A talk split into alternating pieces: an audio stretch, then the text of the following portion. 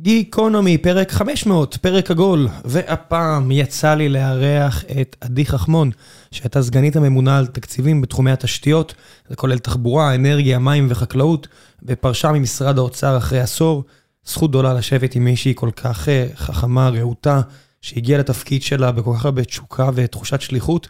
השיחה עצמה הייתה אה, כמיטב המסורת של גיקונומי, אקלקטית. וקפצנו מנושא לנושא ופתחנו מלא סוגריים, כי כנראה ששנינו כאלו, והיה לי כיף גדול. מקווה שלא שיגענו אתכם יותר מדי. אה, מצד שני, זה כבר פרק 500, אה, אז אני מניח שאם אתם כאן, אתם כבר מכירים את המטריה. לאורך השנים האלו, אני רוצה לומר לכם שקיבלתי המון המון המון תגובות מצד מאזינים, עם כל מיני הצעות שיפור ומילים חמות, אז תודה רבה רבה על כל מה ששלחתם ועל כך שאתם בכלל מאזינים. זכות גדולה לנסות להעביר לכם את כל התכנים האלה ולעשות הרבה כיף עבורי בדרך. וזהו, לא רציתי לעשות מזה איזשהו סיפור גדול, הפרק העגול. אז פשוט יצא עוד פרק שממש הייתה לי זכות גדולה לשבת ולהקליט אותו ולהעביר לכם את הידע הזה. זה היה נראה לי אה, מיטב המסורת של גיקוני, פשוט לעשות עוד פרק. אז פרק 500, ולפני שנגיע לפרק עצמו, אני רוצה לספר לכם על נותני החסות שלנו, והפעם זה משהו שקשור למה שאנחנו עושים, פודקאסטים. חברת valuable. חברת valuable היא בית הפקות לפודקאסטים שעוזרים למותגים לספר את הסיפור שלהם באמצעות תוכן חווייתי ומעשיר, לתקשר, מס... לתקשר מסרים מורכבים ולהגביר את המעורבות והשייכות בין הקהילה למותג. valuable זה one stop shop לפודקאסטים. הצוות ילווה אתכם מבניית הפודקאסט והפורמט, והפורמט דרך תיאום אורחים, האולפן, יצירת הגרפיקה וה copy, כל הדרך לשידור בשלושת אפליקציות הסטרימינג המובילות, אפל, גוגל, ספוטיפיי, כל המקומות שאתם יכולים למצוא גם את גיקונומי, והם אה, גם ביקשו לנצל את ההזדמנות כדי לפרגן לפודקאסט מאוד חשוב בשם דרך הלוחם, עם ערן ברט, אותו valuable מפיקים, תוכנית שעוסקת בחינוך, אה, תרגול ופילוסופיית מתוך העולם של אמנויות לחימה. חייו של כל אדם טומנים בחובם אלמנטים של לחימה, התגברות על קשיים, מכשולים, מאבקים פנימיים וחיצוניים, והם רצו מאוד להמליץ לכם על הפודקאסט הזה שנקרא דרך הלוחם אה, של ערן ברט, ופודקאסט מעולה נוסף שהם מפיקים, שקשור מאוד לפודקאסט הנוכחי שלנו, זה פודקאסט חדש בשם קולינריה מקומית עם אוהד רוט. אוהד רוט היה כאן בגיקונומי לא מזמן, הוא מוביל מיזם שנקרא פודשופ. פודשופ מנסה להביא קולינריה מקומית אליכם, לצרכנים בבית, עושה את כל המשלוחים, יש להם אתר מעולה. אני התחלתי להיות לקוח אה, די הדוק שלהם, ואוהד פיצץ את השכל להרבה אנשים בפרק, והציפו את האתר ואותו בבקשות לעוד מהתכנים האלו, אז א', הוא התחיל להוציא אה, סיורים בכל מיני מקומות מדהימים, כמו כפר רג'ר בצפון ושלל מקומות אחרים, כדי להכיר את האנשים, לאכול, להבין, לשמוע. דברים מדהימים, ויש להם את הפודקאסט הזה של קולינריה מקומית, שפה החבר'ה של valuable מפיקים יופי יופי של דבר. אם גם אתם רוצים שיפיקו לכם פודקאסט כזה, תפנו אליהם, אחלה חבר'ה, uh, התוצאה הסופית נהדרת בעיניי, וזה גם אחלה שני פודקאסטים שאתם יכולים להאזין להם, ואם אתם נהנים מהתוכן ומההפקה, אתם יודעים לאיפה להגיע. ועכשיו, גיקונומי 500, מקווה שתהנו.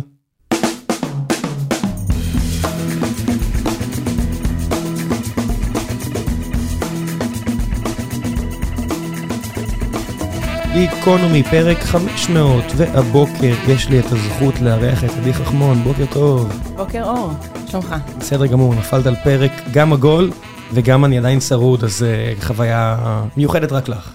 אני שמחה uh, לחגוג איתכם את פרק 500, האמת, זה אחלה מספר. כן, תודה רבה רבה רבה. אמרתי, מי אם לא הממונה לשעבר על התקציב? סגנית, סגנית. סגנית, הממונה לשעבר באגף התקציבים. תשמעי, יש, יש פשוט הרבה במנגנון הבירוקרטי של הממשלה, זה מלא אנשים. באופן כללי? כן, את יודעת, הלכתי לבקר אה, באיזושהי סיטואציה את אה, נערי האוצר, אתה יודע, זה חבר'ה בגילי ואני לא נער, אז, אז נערי האוצר, ויש שם, מה יש, איזה 60-70 אנשים. אה, באופן יחסי ליחידות בממשלה הזאת, יחידה מאוד קטנה, זה 60-70 אנשים שאחראים בגדול על כל המשק. על 60-70 מיליארד דולר. קצת יותר, יותר לכיוון ה-400, אבל כן.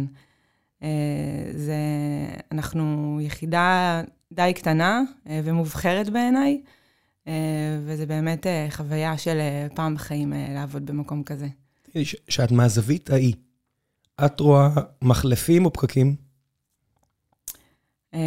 אני רואה פקקים. אני, תראה, בסוף, אני מאוד מאמינה שלכל מישהו בממשלה, יש את התפקיד שלו, אנחנו מגיעים לשולחן הדיונים, כל הנציגים ממשרדי הממשלה, וכל אחד אמור לייצג איזשהו אינטרס של הציבור. ומה שאנחנו מביאים לשולחן זה את הפריון ואת היעילות ואת הצמיחה. וכשאני מסתכלת על עולם התחבורה, אז כמובן שיש הרבה מאוד דברים שקשורים לאי שוויון, והצורך לצמצם אותו ולהנגיש מקומות עבודה דרך התחבורה, וזה לא משהו ש, שנעלם, אבל אם אנחנו מסתכלים על הבעיה הכי בוערת היום, היא בעיית הגודש, שמייצר 40 מיליארד שקל של בזבוז לתוצר בזה שאנחנו עומדים בכביש ולא זזים, ובזיהום אוויר ובתאונות דרכים. אה, ועושר אנושי שהלך לאיבוד. שזה אגב לא, כן. לא, אנחנו, זה שאחרי כל הפקקים האלה, שאותם אנחנו יודעים פחות או יותר איך אה, לתמחר, אני מגיעה למשרד, בן אדם מאוד עצבני, ולוקח לי עוד איזה כמה אה, זמן לחזור לעצמי, אז את זה אנחנו למשל לא, לא, אין לנו דרך למדוד את זה. אבל כן, זה ברור שזה פוגע משמעותית באיכות החיים, ומהזווית האוצרית רגע, זה עוד בעיה מקרו-כלכלית, לגמרי. איך מתחילים דבר כזה? איך מתחילים לפתור אותו? איך מתחילים אפילו לעסוק בו מהזווית שלכם? כי מצד אחד יש דברים שלא קשורים בכם, כמו כמות אנשים שמתווספת למדינה הזו מדי שנה. זאת אומרת נכון. שהיא בין הגבוהות בעולם הערבי, בחלק מהמגזרים אפילו גבוהות ביחס אפילו למדינות אפריקה, פשוט גבוה נקודה. נכון מאוד. שטח אדמה של 20 ומשהו אלף קילומטר רבוע, פלוס כולם מרוכזים, או הרוב מרוכזים בשטח הרבה הרבה יותר קטן. תכף ניגע בזה, במרוכזים בשטח יותר קטן, אבל... אה, זה לא עובדה? הצפיפות, מטרופולין תל אביב ביחס למטרופולין בעולם הוא לא צפוף. אם נשווה את עצמנו לפריז, לברלין, למדריד, המטרופולין הזה לא צפוף, ואחת הסיבות שהוא לא צפוף זה כי אין כאן מערכות הסעת המונים. בסוף, כדי לצופף, אגב, מה זה ציפוף? ציפוף זה בסוף, בסוף להעלות פריון, זה לוותר על להפר שטחים פתוחים ולבנות במקומם, אלא פשוט לעשות התחדשות עירונית ולהוסיף עוד תעסוקה ועוד יחידת דיור ב, ב, במקום אחד, שזה בעצם, יש ספר שנקרא ניצחון העיר, שמדבר על זה, שאומר שבסוף הצפיפות הזאת היא מה שמקדמת את האנושות. כן, ספר פנטסטי של אה, פרופסור מהרווארד בשם... אה, מי שאני לא זוכרת, שנינו לא זוכרים, אולי אני אזכר... אה, כן, אני אשים את השם אחרי זה. אמ, אז, אז באמת, הצפיפות הזאת, יש בה משהו ש, שמאוד מעודד קדמה, הוא מאוד סביבתי אמ, וחברתי.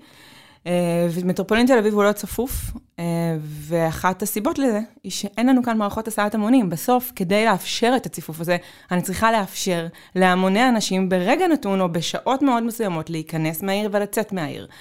והדרך היחידה לעשות את זה, וזה הסימון שנפל לפני כמה שנים, זה רק דרך מערכות הסעת המונים, רוצה לומר מטרו.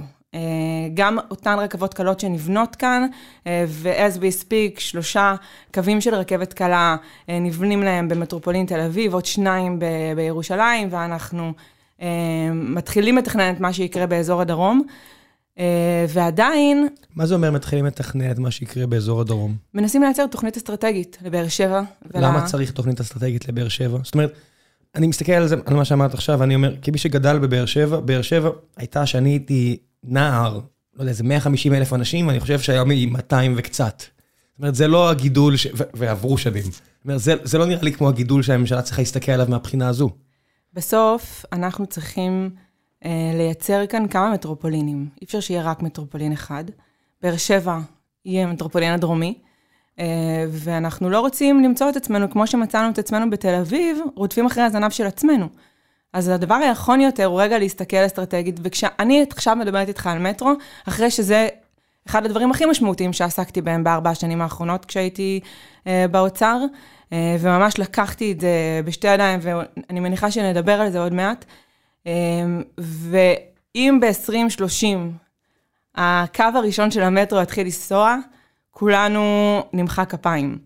תכנון של מערכות הסעת המונים והביצוע שלהן, זה בדרך כלל 10-20 שנה במקרה הטוב. הקו האדום בתל אביב לקח לו 23 שנה ועדיין הוא לא... אה, מה, אה, מה התאריך הנוכחי? אוקטובר 22.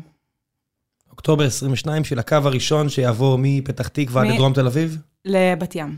מדרום, מפתח תקווה עד בת ים, ובמה הוא אמור אה, לסייע? זאת אומרת, אתם ממש מסמנים צירים שאמורים אה, לקבל הקלה? בוודאי, כל הציר של הקו הזה אמור לקבל הקלה, וכל המטרופולין, כל... תראה, הקו האדום, כשהוא ייפתח, הוא כבר יהיה ב overdose. זאת אומרת, הוא יהיה ב over capacity. כבר ביום שהוא ייפתח, בגלל שלקח לו כל כך הרבה זמן להגיע, אבל אנחנו מסתכלים רגע קדימה, ובסוף מה שאנחנו רוצים שיקרה, זה שיהיו לנו צירים מרכזיים של הרכבות הקלות, ובעזרת השם של המטרו, שיגיע גם הוא, והאוטובוסים אמורים בעצם להפוך את התפקיד שלהם. אם היום האוטובוסים מזיזים אותנו מנקודה א' לנקודה ב', די... אנחנו מאוד אוהבים, אגב, בישראל את האוטובוסים האלה שלוקחים אותנו מנקודה לנקודה, אנחנו לא אוהבים לעשות החלפות. למה אנחנו לא אוהבים לעשות החלפות? כי התרגלנו לזה שההחלפות הן בלתי נסבלות. ירדנו, שנייה, אחר, שנייה לפני כן עבר אוטובוס ונמתין 40 דקות שיגיע האוטובוס הבא.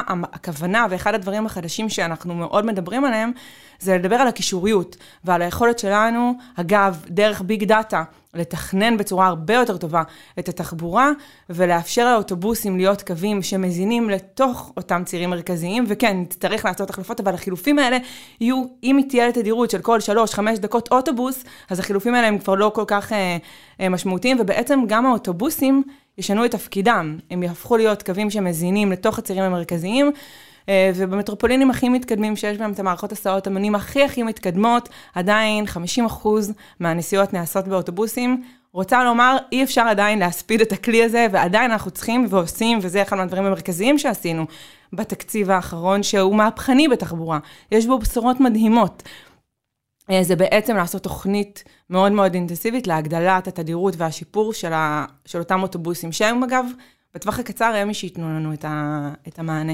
יש ערים שממש אה, מנסים להשוות את גוש דן אליהן כממשלה. זאת אומרת, ציינת את אה, לונדון, פריז, אבל יש גם ערים אחרות בסדר גודל הזה, אני לא יודע מה, פיניקס באריזונה, או אפילו תת ערים מסוימות בלוס אנג'לס, שהן בעיניי נראה לי הרבה יותר קרובות לתל אביב. זאת אומרת, לא בכל מקום כזה יש מטרו מתפקד, ואז יש גם פתרונות אחרים. בברזיל אני יודע שיש את כל מה שקשור ל...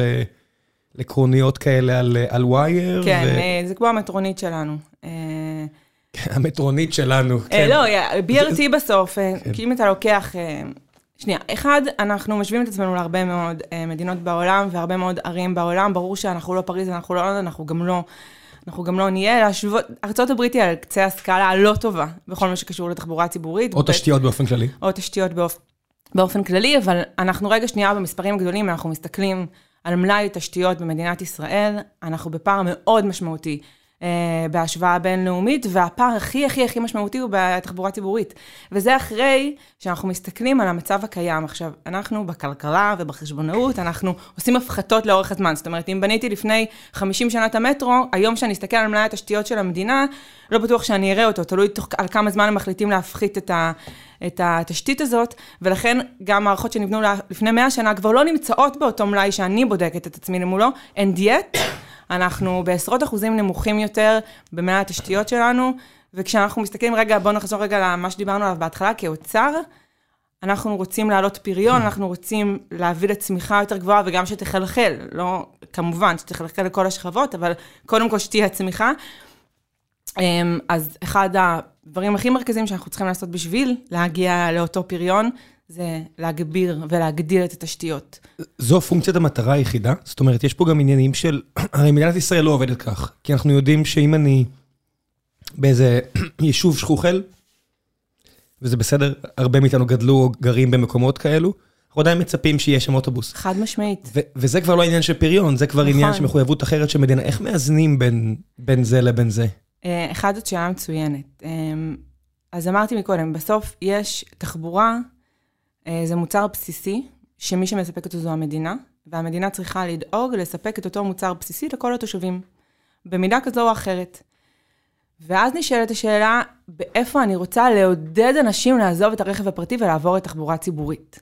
אני צריכה לספק לכולם את השירות.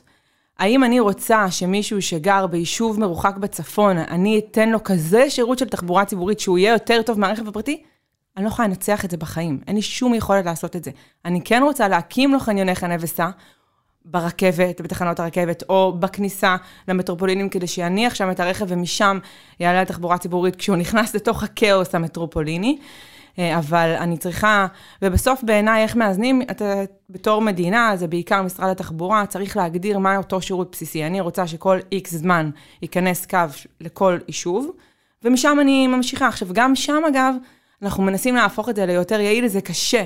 אה, מנסים לעבור לתחבורה יותר גמישה. אנחנו רוצים, הרי הרבה פעמים אוטובוסים, אנחנו מכירים את זה, אתה אה, סיפרת לי שגדלת בבאר שבע, אז בטח אתה מכיר את זה גם יותר טוב ממני, על אוטובוסים שנוסעים על פרש, כי הם צריכים להיכנס לכל יישוב או לכל שכונה. והם לא יודעים מי מחכה להם שם אה, נוסע, אבל זה המסלול של האוטובוס, הוא חייב לעשות את זה. אם אני אדע לעשות את זה לפי דרישה, ושהאוטובוס ייכנס רק אם באמת מחכה שם מישהו שלחץ על איזה משהו באפליקציה, או לא יודעת מה, לפני ש... שהאוטובוס יתחיל את, ה... את המסלול שלו, אז אני אוכל לייעל בצורה הרבה יותר משמעותית את, ה... את השירות הזה שאני נותנת. ו... ויה להמונים. Uh, זה קשה, כן, זה נכון, אבל זה, זה אתגר מאוד מאוד משמעותי. אנחנו מסתכלים עכשיו על באבל וטיק טק, אנחנו דחפנו מאוד חזק מצידנו באוצר את, ה, את הדבר הזה, uh, כי הבנו שאנחנו, אם אנחנו רוצים לגרום לאנשים לעבור לתחבורה הציבורית, אז אחד, אנחנו צריכים להציע גם שירות, מגוון שירותים. היום יש כאן בעיקר אוטובוסים, אנחנו צריכים להפוך את זה לאיזושהי פירמידה כזאת של, של שירותים שאנשים מקבלים. אה, וגם רצינו לתת עוד פתרונות ל-last mile. אחת הבעיות הכי מרכזיות זה ה-first וה-last mile. יש לנו רכבת שנותנת שירות יחסית טוב, אבל היא אחראית רק ל-2 עד 5 אחוז מהנסיעות, אגב, אותה רכבת שכולם אה, אוהבים לדבר ולהצטלם איתה.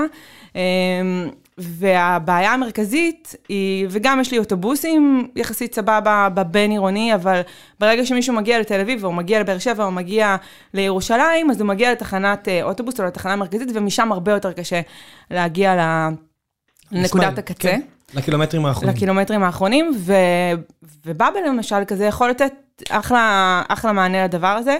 אה, אני אבל... כן אגיד שאם זה באמת היה last mile, לכו ברגל, או אפילו אופניים, אבל הבעיה שזה לא באמת לסט מייל, זה לא באמת 1.6 קילומטרים, הרבה פעמים זה הרבה יותר מזה.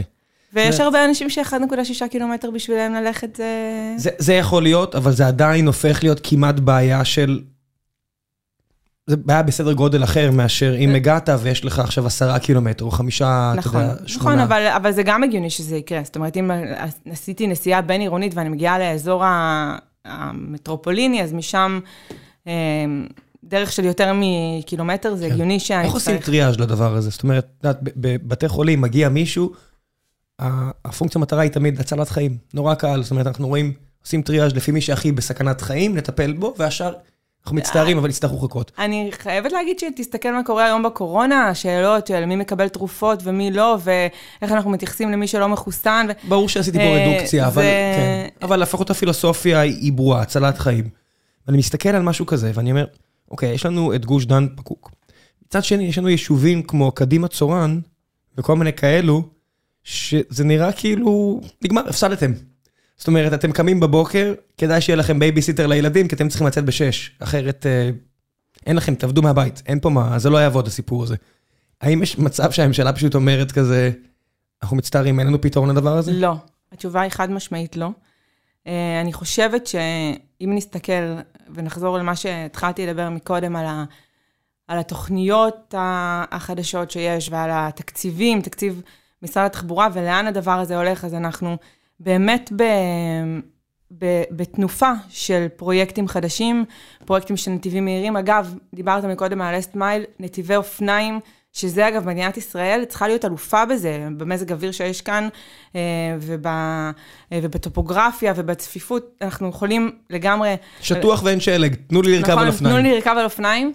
אה, אז, אז גם תוכניות מאוד מאוד משמעותיות של נתיבי, תחבור, נתיבי העדפה של תחבורה ציבורית, מסלולי אופניים מסופים, כדי באמת לאפשר לכל הדבר הזה לקרות. אנחנו בסוף בתחבורה, על מה אנחנו מסתכלים? יש, אתה יודע, לכל אחד אמרת על רופאים, מה כוכב הצפון שלהם? הם רוצים להציל חיים. אז אנחנו רגע, איך אני פותרת את בעיית התחבורה?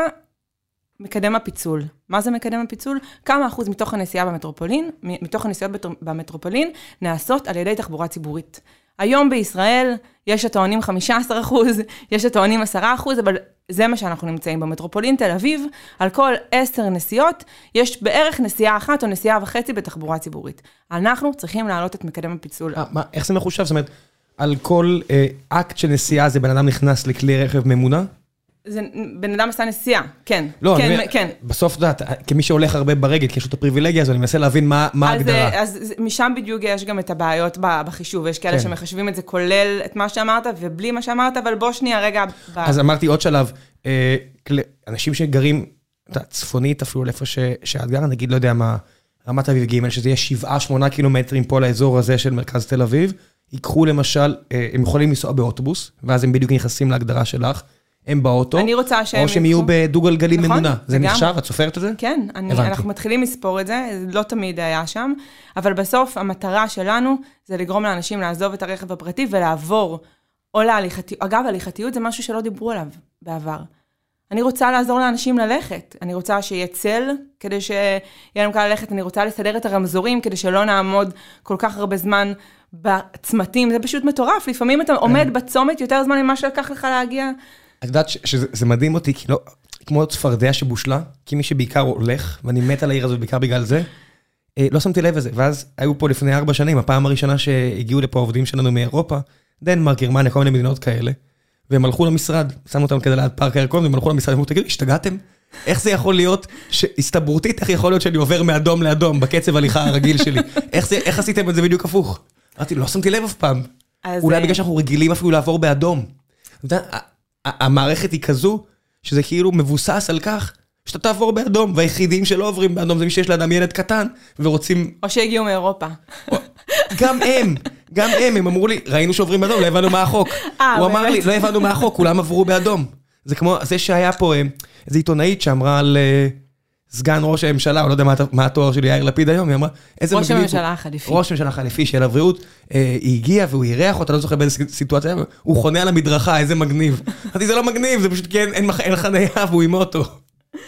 אה, אגב, חניה, אני אשמח שנדבר על זה. כן, אה, אבל, אבל כן, בסוף, תראה, אנחנו, רגע, המטרה שלנו, קודם כל, המטרה בגדול, כוכב הצפון, לאן אנחנו מסתכלים ולאן אנחנו מנסים אה, לעזור אה, לקחת את הספינה הזאת, אנחנו רוצים להעלות את מקדם הפיצול. אנחנו רוצים שהוא יהיה פחות או יותר 40 אחוז. אם נגיע ל-40 אחוז מקדם פיצול ונעלה עוד קצת את מקדם המילוי, שמקדם המילוי זה כמה אנשים, כשנכנסתי לתפקיד, אני בן אדם מאוד אסוציאטיבי, אז סליחה, אתה, אתה יכול... אה, הגעת- הגעת למקום הנכון. הגעת- הג- הגעת הביתה,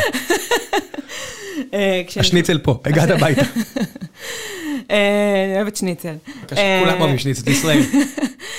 אז אה, כשהגעתי לתפקיד, אני התחלתי את, ה, אה, את התפקיד שלי, את, באגף התקציבים, רגע, לא דיברנו על זה, אתה מגיע לאגף באנטרי לבל בלבד, ומשם בערך כל שלוש שנים זה או שאתה מתקדם או שאתה עוזב, מאוד לא מאפיין אה, משרדי ממשלה הקלאסיים, חבר'ה צעירים, באמת, הטובים שבטובים, כלכלנים אה, מדהימים שמגיעים. אה, אז, אז הייתי, הת- הת- התחלתי כרפרנטית מים, אחר כך עברתי לרכז תחום האנרגיה, ממש כמה חודשים הייתי תעשייה ומסחר, ואז קיבלתי את הסגנות הזאת, שזה תחבורה, מים, אנרגיה וחקלאות. ולמעשה, הדבר היחידי שממש לא הכרתי היה תחבורה. אז ממש אה, ישבתי עם החבר'ה שלי ושתיתי את, ה, את הדבר הזה, ואני זוכרת שהם דיברו איתי על מקדם, הפיצ... על מקדם המילוי, מה זה מקדם המילוי, כמה אנשים בממוצע יושבים ברכב. אז מקדם המילוי בישראל הוא בערך 1.1. אז 1.2, אולי טיפה, אתה יודע, יש כל מיני ויכוחים, קשה מאוד למדוד את הדברים האלה, אבל זה נע סביב האחד. אה, בדיוק. אז זה אומר שעל כל עשר מכוניות שאתה רואה שנוסעות בכביש, יהיו תשע מכוניות עם בן אדם אחד ומכונית אחת עם שני אנשים, פחות או יותר. תקשיב, במשך חודשים זה מה שעשיתי. הייתי נוסעת בכבישים וסופרת. וסופרת כמה אנשים, וזה פשוט תמיד, אה, זה תמיד עבד, זה, זה מטורף, אה, זה- הדבר זה- הזה. זה תחביב לא טוב, כי אז את מגלה שאנשים קוראים עיתון, משחקים בטלפון. כן, את- את כן. ממש אה, נכנסים לחרדות אם מסתכלים על אנשים אחרים בכביש. זה נכון. אה, לא, בסדר, זה עבר אחרי כמה זמן, אבל זה ממש מאוד. הפכתי להיות אובססיבית לדבר הזה באיזשהו שלב. אה, אז מקדם הפיצול, מקדם המילוי, אלה שני דברים שהם מסתכלים עליהם אה, אה, כל הזמן, ובעצם אנחנו שואלים את עצמנו, איך אנחנו יכולים להעלות את המספרים האלה? מה יגרום לאנשים לעבור לתחבורה ציבורית, לעזוב את הרכב הפרטי, או לעבור יותר לקרפול, שזה אותו מקדם, מקדם מילוי. וכמו כל סוגיה בכלכלה, אנחנו מחלקים את זה לשניים, ויש ביקוש ויש היצע.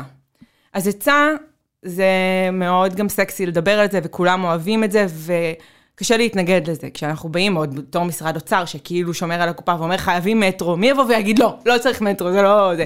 ישראל, ברור, אנשים באו מיד אמרו, מאיפה אני יודע את זה על ברזיל? כי אנשים אמרו וקראתי והלכתי לקרוא, זה ישראל, כולם פה אומרים לא על הכל.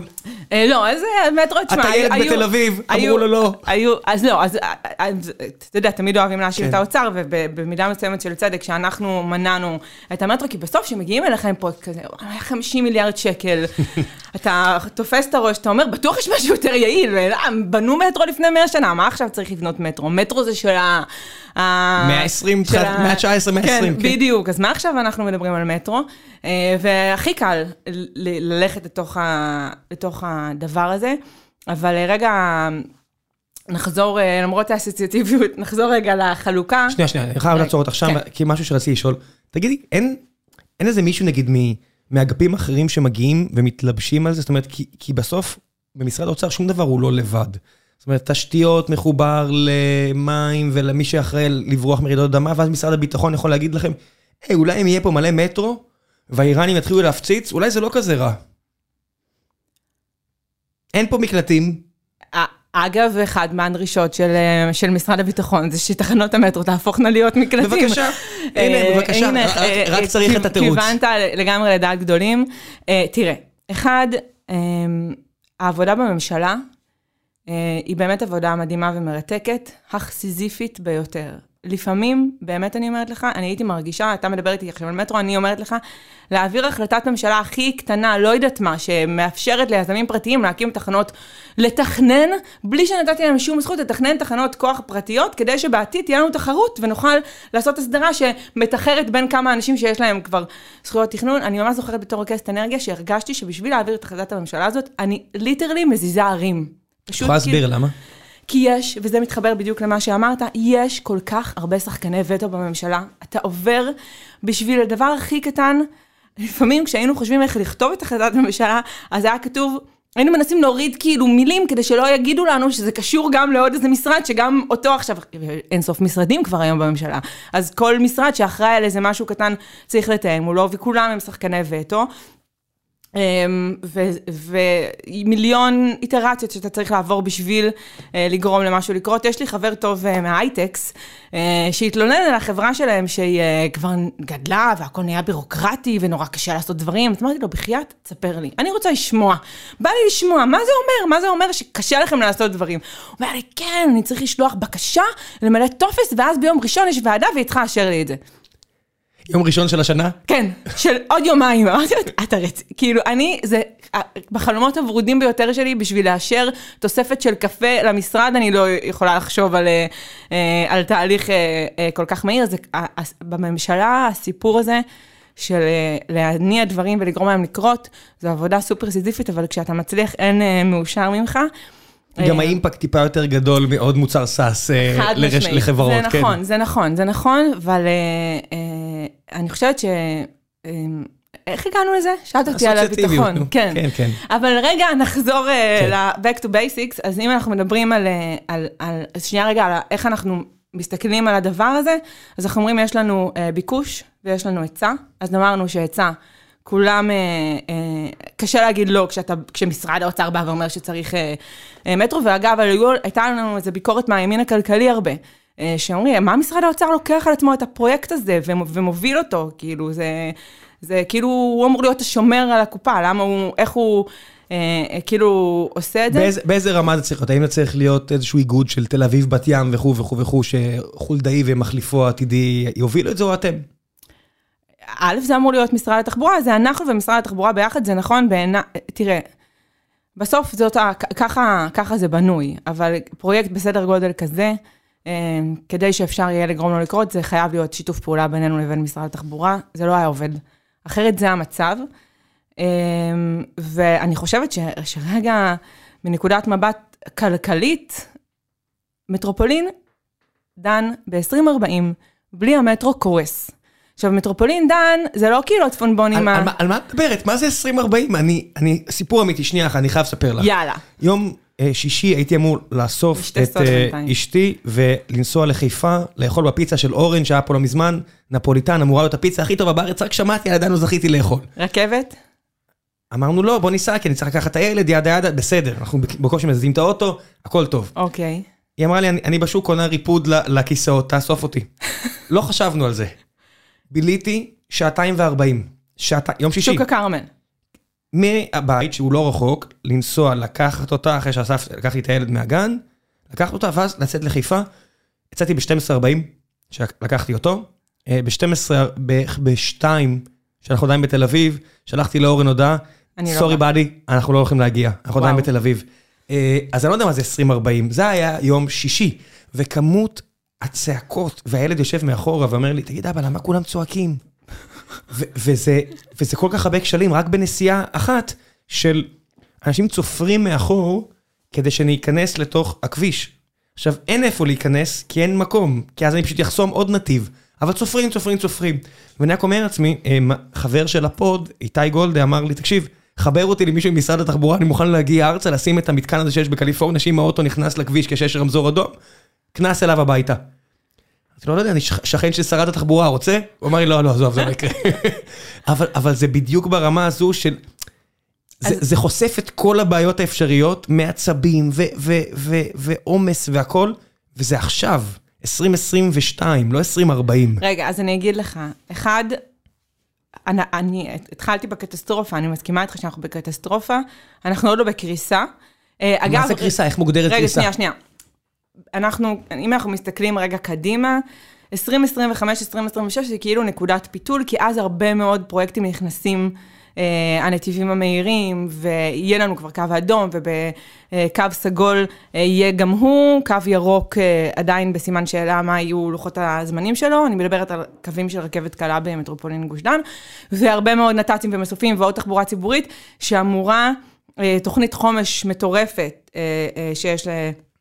אה, במשרד התחבורה, שאמורה אה, להגדיל משמעותית את השירות שהאוטובוסים אה, ייתנו לנו, ועד אז אנחנו לא נראה הקלה, בערך אז אנחנו נתחיל לראות הקלה, אבל מהר מאוד, אנחנו עוד פעם, דיברת על הגידול המשמעותי שיש במדינת ישראל בילודה, 50% מזה, גבוה מזה במספר, בגידול במכוניות בכביש. אה, כי רמת המינוע כאן, אגב, היא, היא לא רמת מינוע של מדינה מפותחת עדיין. אנחנו עוד לא מגיעים לרמות המינוע ש, שיש אה, בעולם, אה, ולכן אנחנו, זה, זה גדל יותר מקצב הגידול באוכלוסייה. אה, ומה שאני אומרת זה שאחרי כאילו שהגענו למנוחה והנחלה ויהיו כאן את הנתיבים המהירים, ויהיו כאן שלושה קווים של רכבת קלה, ומלא נת"צים ואוטובוסים, בלה לה לה, באיזשהו שלב, אחרי ש... ואני כאילו, אני הכי אופטימית בעולם, שהפרויקטים יקרו. בזמן, זאת אומרת, זה המודל. הכל סבבה, עוד פעם אנחנו קורסים, והדבר היחיד אז שיוכל להציל אותנו מהקטסטרופה הזאת, זה המטרו. אז לזה אני, אני, אני מכוונת כשאני אומרת לך 2040, 2035, תלוי אה, את מי שואלים ו... יש בה בורים שחורים פוטנציאליים. זאת אומרת, אנחנו רואים עכשיו מעבר לעבודה אה, מהבית. אצלנו, מאז 2017, המשרד פה די גדול משותף, והוא די שומם, כי אמרנו לאנשים, עוד ב-2017, שהקמנו, תעבדו מאיפה שאתם רוצים. אין פה מינימום יומיים, שלושה ימים, כל המשחקים האלה, תעבדו איפה שאתם רוצים. אז אם יש גודש, אנשים מקדימה צורה, אומרים לי, שמע, אני לא מגיע. יש פקק, חזרתי אחורה, אני עובד מהבית היום, הכל טוב. אה, זה אחד, וזה יכול להיות שאנחנו לא נהיה מיוחדים בשטח. שתיים, יכול להיות שבאמת יהיה פה לחצים חברתיים, שאני שומע על עוד ועוד אנשים, שהולכים לגולן, לגליל, להרי ירושלים, לבאר שבע. תפזרי, את יודעת, גם 20 משהו אלף קילומטר, אם זה מפוזר יותר טוב, אין באמת בעיה. כמו שאת אומרת, זה לא שבאמת אה, עשרה מיליון אנשים אמור להיות צפוף. לא, רגע, אנחנו... התשובה בעיניי זה- הפוכה ממה איפה במודל- שאמרת. איפה במודל זה נכנס, הסיפורים האלו? התשובה אה, אה, בעיניי היא שאנחנו צריכים לצופף ולאפשר את הציפוף הזה דרך מערכות הסעת המונים. ייקח זמן עד ש... לא, סימנתי לך אחלה. אה, רציתי ש... כן. אה, עד, ש... עד שנגיע לזה, אבל בסוף, אם אנחנו מסתכלים רגע על המבחן תועלות שעשינו למטרו, מה, איפה התועלות המרכזיות? הרי אנחנו הולכים להשקיע 150 מיליארד שקל, זה מטורף, כאילו, אה, זה פרויקט באמת, אה, אה, זה, אתה מחייך כל פעם שאני אומרת את המספר הזה, כי, כי אתה רואה כמה זה... לא, כי זה, כי זה מספר באמת גדול, וגם זה, זה מספר שכבר יצא, זה מספר שאמור להתחלק ויוצא כל שנה. זהו, זה המספר שעליו בעצם הממשלה החליטה, בתקציב האחרון, אחרי uh, תלאות רבות שעברנו, הממשלה החליטה שהיא מוציאה לדרך את הפרויקט הזה בתקציב של 150 מיליארד שקל. אגב, התקציב ממומן, הסתכלנו מה קורה בעולם. אם יש משהו שמטריף אותי, זה שאני רואה ברכבות הקלות, בקו האדום, יש הרבה uh, חברות נדל"ן שהן בונות ליד הרכבות הקלות ומספרות כמה הקרבה לרכבת הקלה משביחה את הנכס, אבל המדינה לא רואה מזה כלום. המדינה משקיעה את הדבר הזה, ובעצם הסתכלנו מה קורה בעולם, ובעולם כשבונים מערכת של מטרו למשל, אז הרבה מההכנסות מגיעות מההשבחה הפנימית שהמטרו מייצר. זאת אומרת, אם אני עכשיו, בזכות הדבר הזה, מצליחה לצופף יותר, ובזכות זה אפשר לבנות יותר, אז היום מי שנהנה מההשבחה זה היזם והרשות המקומית. 50% מה, מערך ההשבחה נשאר אצל היזם, 50% הוא מעביר לרשות המקומית. במטרו באנו ואמרנו, לא, אנחנו רוצים לחלק את זה אחרת, אנחנו רוצים שחלק מהכסף הזה של ההשבחה ייכנס לתוך המימון של המטרו, ולכן המימון של המטרו הוא 50% מתקציב מדינה ממש, זאת אומרת, מתקציב שצריך לשריין בטייסים ובתחזיות וכל הדברים שאנחנו אה, אוהבים לעשות. והחצי השני, הוא בעצם אמור להגיע מתוך תועלות פנימיות. חצי ממנו. זה כבר מגולם? זה כבר כולם יודעים על זה? כולם יודעים על זה, כן. חצי ממנו מנדל"ן. העברנו בחוק ההסדרים האחרון תיקון חקיקה שבעצם מחלק את היטל ההשבחה אחרת, ובעצם 35% מההשבחה הולכים לטובת uh, מימון המטרו, והעברנו בתקציב האחרון גם את אגרות הגודש, שעוד מעט uh, נדבר עליהן, ובעצם ההכנסות מאגרות הגודש, בערך חצי מהן הולכות גם הן למימון המטרו. אז רגע, תני לי להבין מה שאמרת עכשיו. 50 אה, אחוז, זאת אומרת, מגיע יזם נדל"ן, רוצה להרים מגדל בבת ים, איפה שיעבור הקו עוד מעט, והמחירים... המטרו, אני מדברת על המטרו, כן, לא כן. על הרכבות. המ... לא להלחיץ כאן את ה... בוודאי, לא, לא ליצור פה איזשהו... אין לנו פה עוד שנים קדימה. כן. אבל את יודעת, גם, גם נדל"ן זה משהו שלוקח זמן. נכון. אבל מישהו שם עכשיו מתחיל להוביל איזשהו פינוי-בינוי רחב, רוצה להרים מגדל, הוא עכשיו מתכנן את המימון לפרויקט שלו, ועכשיו מה שאתה אמרת זה שהתווסף לו מס חדש, או המסים הקיימים, או ההיטלים הקיימים עליו, פשוט הולכים להתפזר אחרת. הוא ישלם היטל גבוה יותר בעצם לרשות המקומית, וחלק ממה שהרשות המקומית תקבל, היא בעצם תעביר לטובת אה, מימון. ראשות הערים וראשי הערים אה, קיבלו את זה באהבה?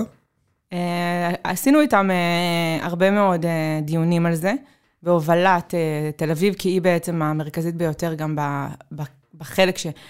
שייכנס. הם קיבלו את זה באהבה. אני מאוד מאמינה בזה שאנחנו צריכים לשמור את כל השחקנים און בורד, ולשמור להם את האינטרס הכלכלי בתוך הדבר הזה. ולכן גם בחרנו במספרים שכאילו, אם המטרו, אם אני אקח גם את היזם, גם את הרשות המקומית, המטרו יגדיל את ההכנסות שלהם. בוודאי. אז אני לא לקחתי להם הכל, אני עדיין משאירה אותם עם אינטרס כלכלי מאוד חזק, אני רוצה שכולם ירצו שיהיה מטרו. יכול להיות שמשתמשים בכם בתור הבד גאי? זאת אומרת, אני מדמיין... תמיד. נגיד, עכשיו כל העניין הזה עם החניות, של בוא נצמצם חניות בתל אביב, זה כאילו אה, ראש העירייה כאן, לא, לא שדיבר איתו אישית, אני מניח, אומר, לא, לא, אל תפגעו לי באנשים, ואז מתקשר אליך, אומר, קדימה, קדימה, תעשי, תעשי, תעשי. תסגרו את הסיפור הזה עם החניה בתל אביב וזהו. אה, תראה, אני לא רוצה להתייחס ספציפית, אני כן אגיד, אבל בכל זאת ספציפית, אני חושבת שעיריית תל אביב, אה, אה, לפחות בעולמות התחבורה, שאני מאוד קרובים אליי, פועלת בצורה מדהימה. הם אנשי חזון, הם רואים קדימה. הם מבינים שיהיה קשה קצת עכשיו בשביל להפוך את העיר הזאת למה שהיא אמורה להיות. אה, ואם הם לא יעשו את זה עכשיו, והיו אמורים לעשות את זה לפני, בסדר? ולקח זמן והרבה אשמים, לא נתחיל למנות אותם, כן, אנחנו, אנחנו גם. אסף זמיר סיפר פה שהוא רצה להוסיף נתיב של אופניים לדיזינגוף, ולמרות שזה אמור להיות טוב בלונגרן, לא נתנו לו. אז הוא היה צריך uh, לעשות שנניגנס כדי, uh, ועכשיו יש שם, זאת אומרת, בהרבה... זה, אני חושבת שהעירייה דווקא מאוד אמיצה בהיבט הזה, uh, וכל החברים שלי מסביב, אני תל אביבית, כמו שאמרתם מקודם, שמתלוננים, אני כל הזמן אומרת להם, כאילו, מה, מה אתם רוצים? מה, אז מה החלופה בעיניכם? בעיניי אין חלופה, צריך עכשיו, העיר הפוכה, זה נכון, צריך לפתוח את העיר. להקים כל מה שאפשר ולהחזיר אותה לאיזשהו אה, שיווי משקל בעוד כמה כן, שנים? כן, יש בום. אה, מלקום גלאזר, ככה קוראים לפרופסור. אה, אה הופה, מלקום אוקיי, גלאזר, עכשיו קפץ לי. אבל את רואה את זה בכל מקום, מדריד, די הפוכה. אמסטרדם, ממש הפוכה. אגב, ניו יורק, אתה מסתובב בניו יורק, אתה כל היום under construction, נכון. כאילו, זה מה שיש שם. כל האנושות עוברת לערים. מה לעשות, הערים צריכות לעבור איזושהי מהפכה. נכון. ואנחנו כן. ב delay, תשמע, אני לא, לא אצטדק כאן, מדינת ישראל היא בדיליי בכל מה שקשור למערכות הסעת המונים. אני, אה, במשקים שהייתי אחראית עליהם, אז, אז מה אם אנחנו באמת אור לגויים, אה, גם בהסדרה, ברגולציה, מתקני התפלה שהקמנו כאן, שעשו כאן מהפכה אגב, כאילו, לא מדברים פעם, מצב, מצב הרוח של תושבי מדינת ישראל היה לפי מפלס הכנרת. מפלס הכנרת עלה, מפלס הכנרת ירד. היום, מי מדבר על מפלס הכנרת? יש לנו מתקני התפלה שמספקים את רוב המים אה, לתושבים. זה עשה מהפכה וזהו, זה מאחורינו. יש לנו, אגב, מתקני התפלה מדהימים במחירים טובים. אנחנו הראשונים בעולם במחזור מים. 80 ומשהו אחוז מהמים שלנו, מוש... מהמים, מה... לא נעים לומר, ממש אנחנו מדיחים באסלה וכל אלה, כן. אה, חוזרים חזרה לחקלאות. כן, בהוד השרון זה הפך להיות פארק מדהים, אני לא יודע אם אתם יודעים, על הפארק המדהים הזה בהוד השרון, אני חושב שזה פיפי וקקי שם.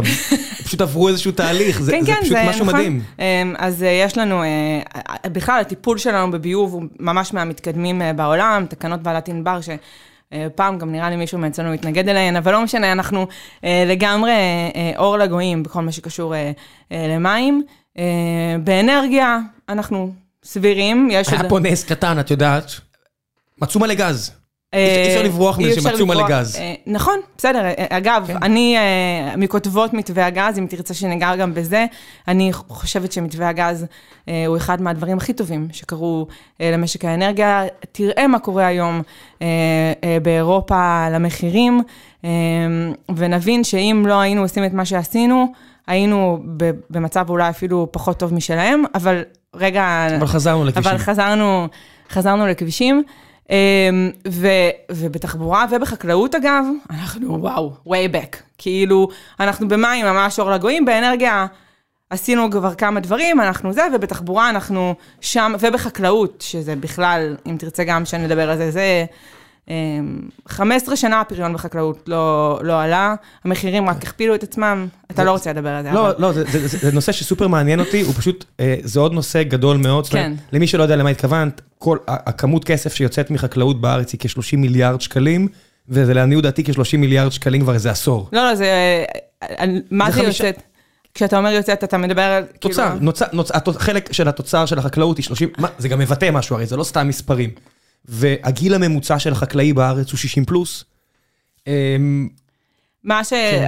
שבסוף, רגע, מנקודת אה, אה, המבט האוצרית, אנחנו מסתכלים רגע על החקלאות, ואנחנו כבר נחזור לתחבורה, אבל אם אנחנו מסתכלים, אנחנו רואים שבמשך, אה, אחד, שסך הקרקעות לחקלאות, הם לא יגדלו. אגב, מה שדיברנו קודם על מדינה צפופה וכולי, הם קצת יקטנו, אבל לא בדרמה, לטובת דיור וכאלה, כאילו לפי תוכניות ש, שקיימות כבר. הפריון החקלאי לא עלה. 15 שנה מאותם דונמים מגדלים אותה כמות של product, כאילו של, אה, של מוצרים, של אה, לא משנה, פירות, ירקות, מה, ש, מה שלא תרצה, אה, ואין כאן יבוא. כמעט ואין יבוא, יש כאן רגולציה משוגעת, שלמעשה לא מאפשרת לייבא פירות וירקות, ומכסים מאוד מאוד מאוד גבוהים. אנחנו, החקלאות לא חשופה בכלל לתחרות בינלאומית. גרף מאוד יפה שראיתי לא מזמן, שמראה את המתאם בין חשיפה ליבוא לבין עלייה במחירי המוצרים. וזה מתאם מדהים, ככל שאתה חשוף פחות ליבוא, ככה המוצרים שלך הולכים ומתייקרים, והפירות והירקות הם הדוגמה הכי טובה לזה, שיותר מהכפילו את עצמם מאז תחילת כן, תשמעי, יש פה מדינה לידינו שמייצר, שמגדלת לא מעט, אה, טורקיה, והלירה ביחס לשקל הידרדרה בפי 15 או פי 14 מאז 2006. זאת אומרת, אפשר לרקוד כמה שרוצים סביב הנושא הזה, אבל לא בטוח שאנחנו אמורים לגדל את העגבניות האלה.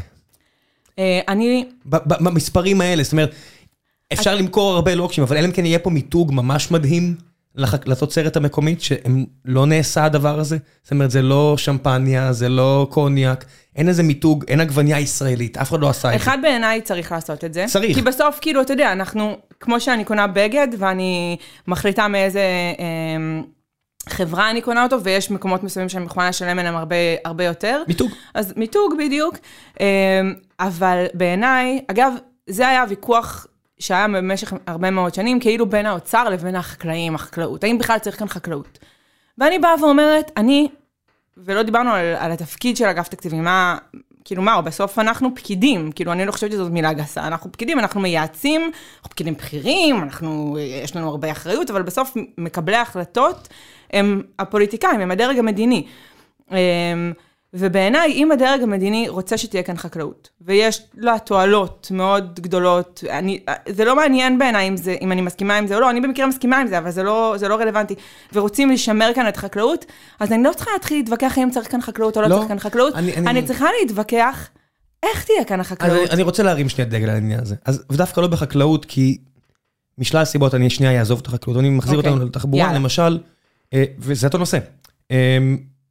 אה, הדרג המדיני נגיד אומר, אין אובר. כי, אל תגיבי, כי יש אה, עשרת אלפים נהגי מוניות שהצליחו להשתלט על הפריימריז של איזושהי מפלגה, ודוחפים נניח, תיאורטי, לא משהו, אני לא אומר, מצב תיאורטי. אומר, באיזשהו שלב, גם הפקידה הקטנה שמשנמכת עצמה, רק משרתת את, אה, מקבל, את נבחרי הציבור, יכולה להרים לי רגע ולהגיד, אוקיי, זה, זה לא לטובת עשרה מיליון אנשים.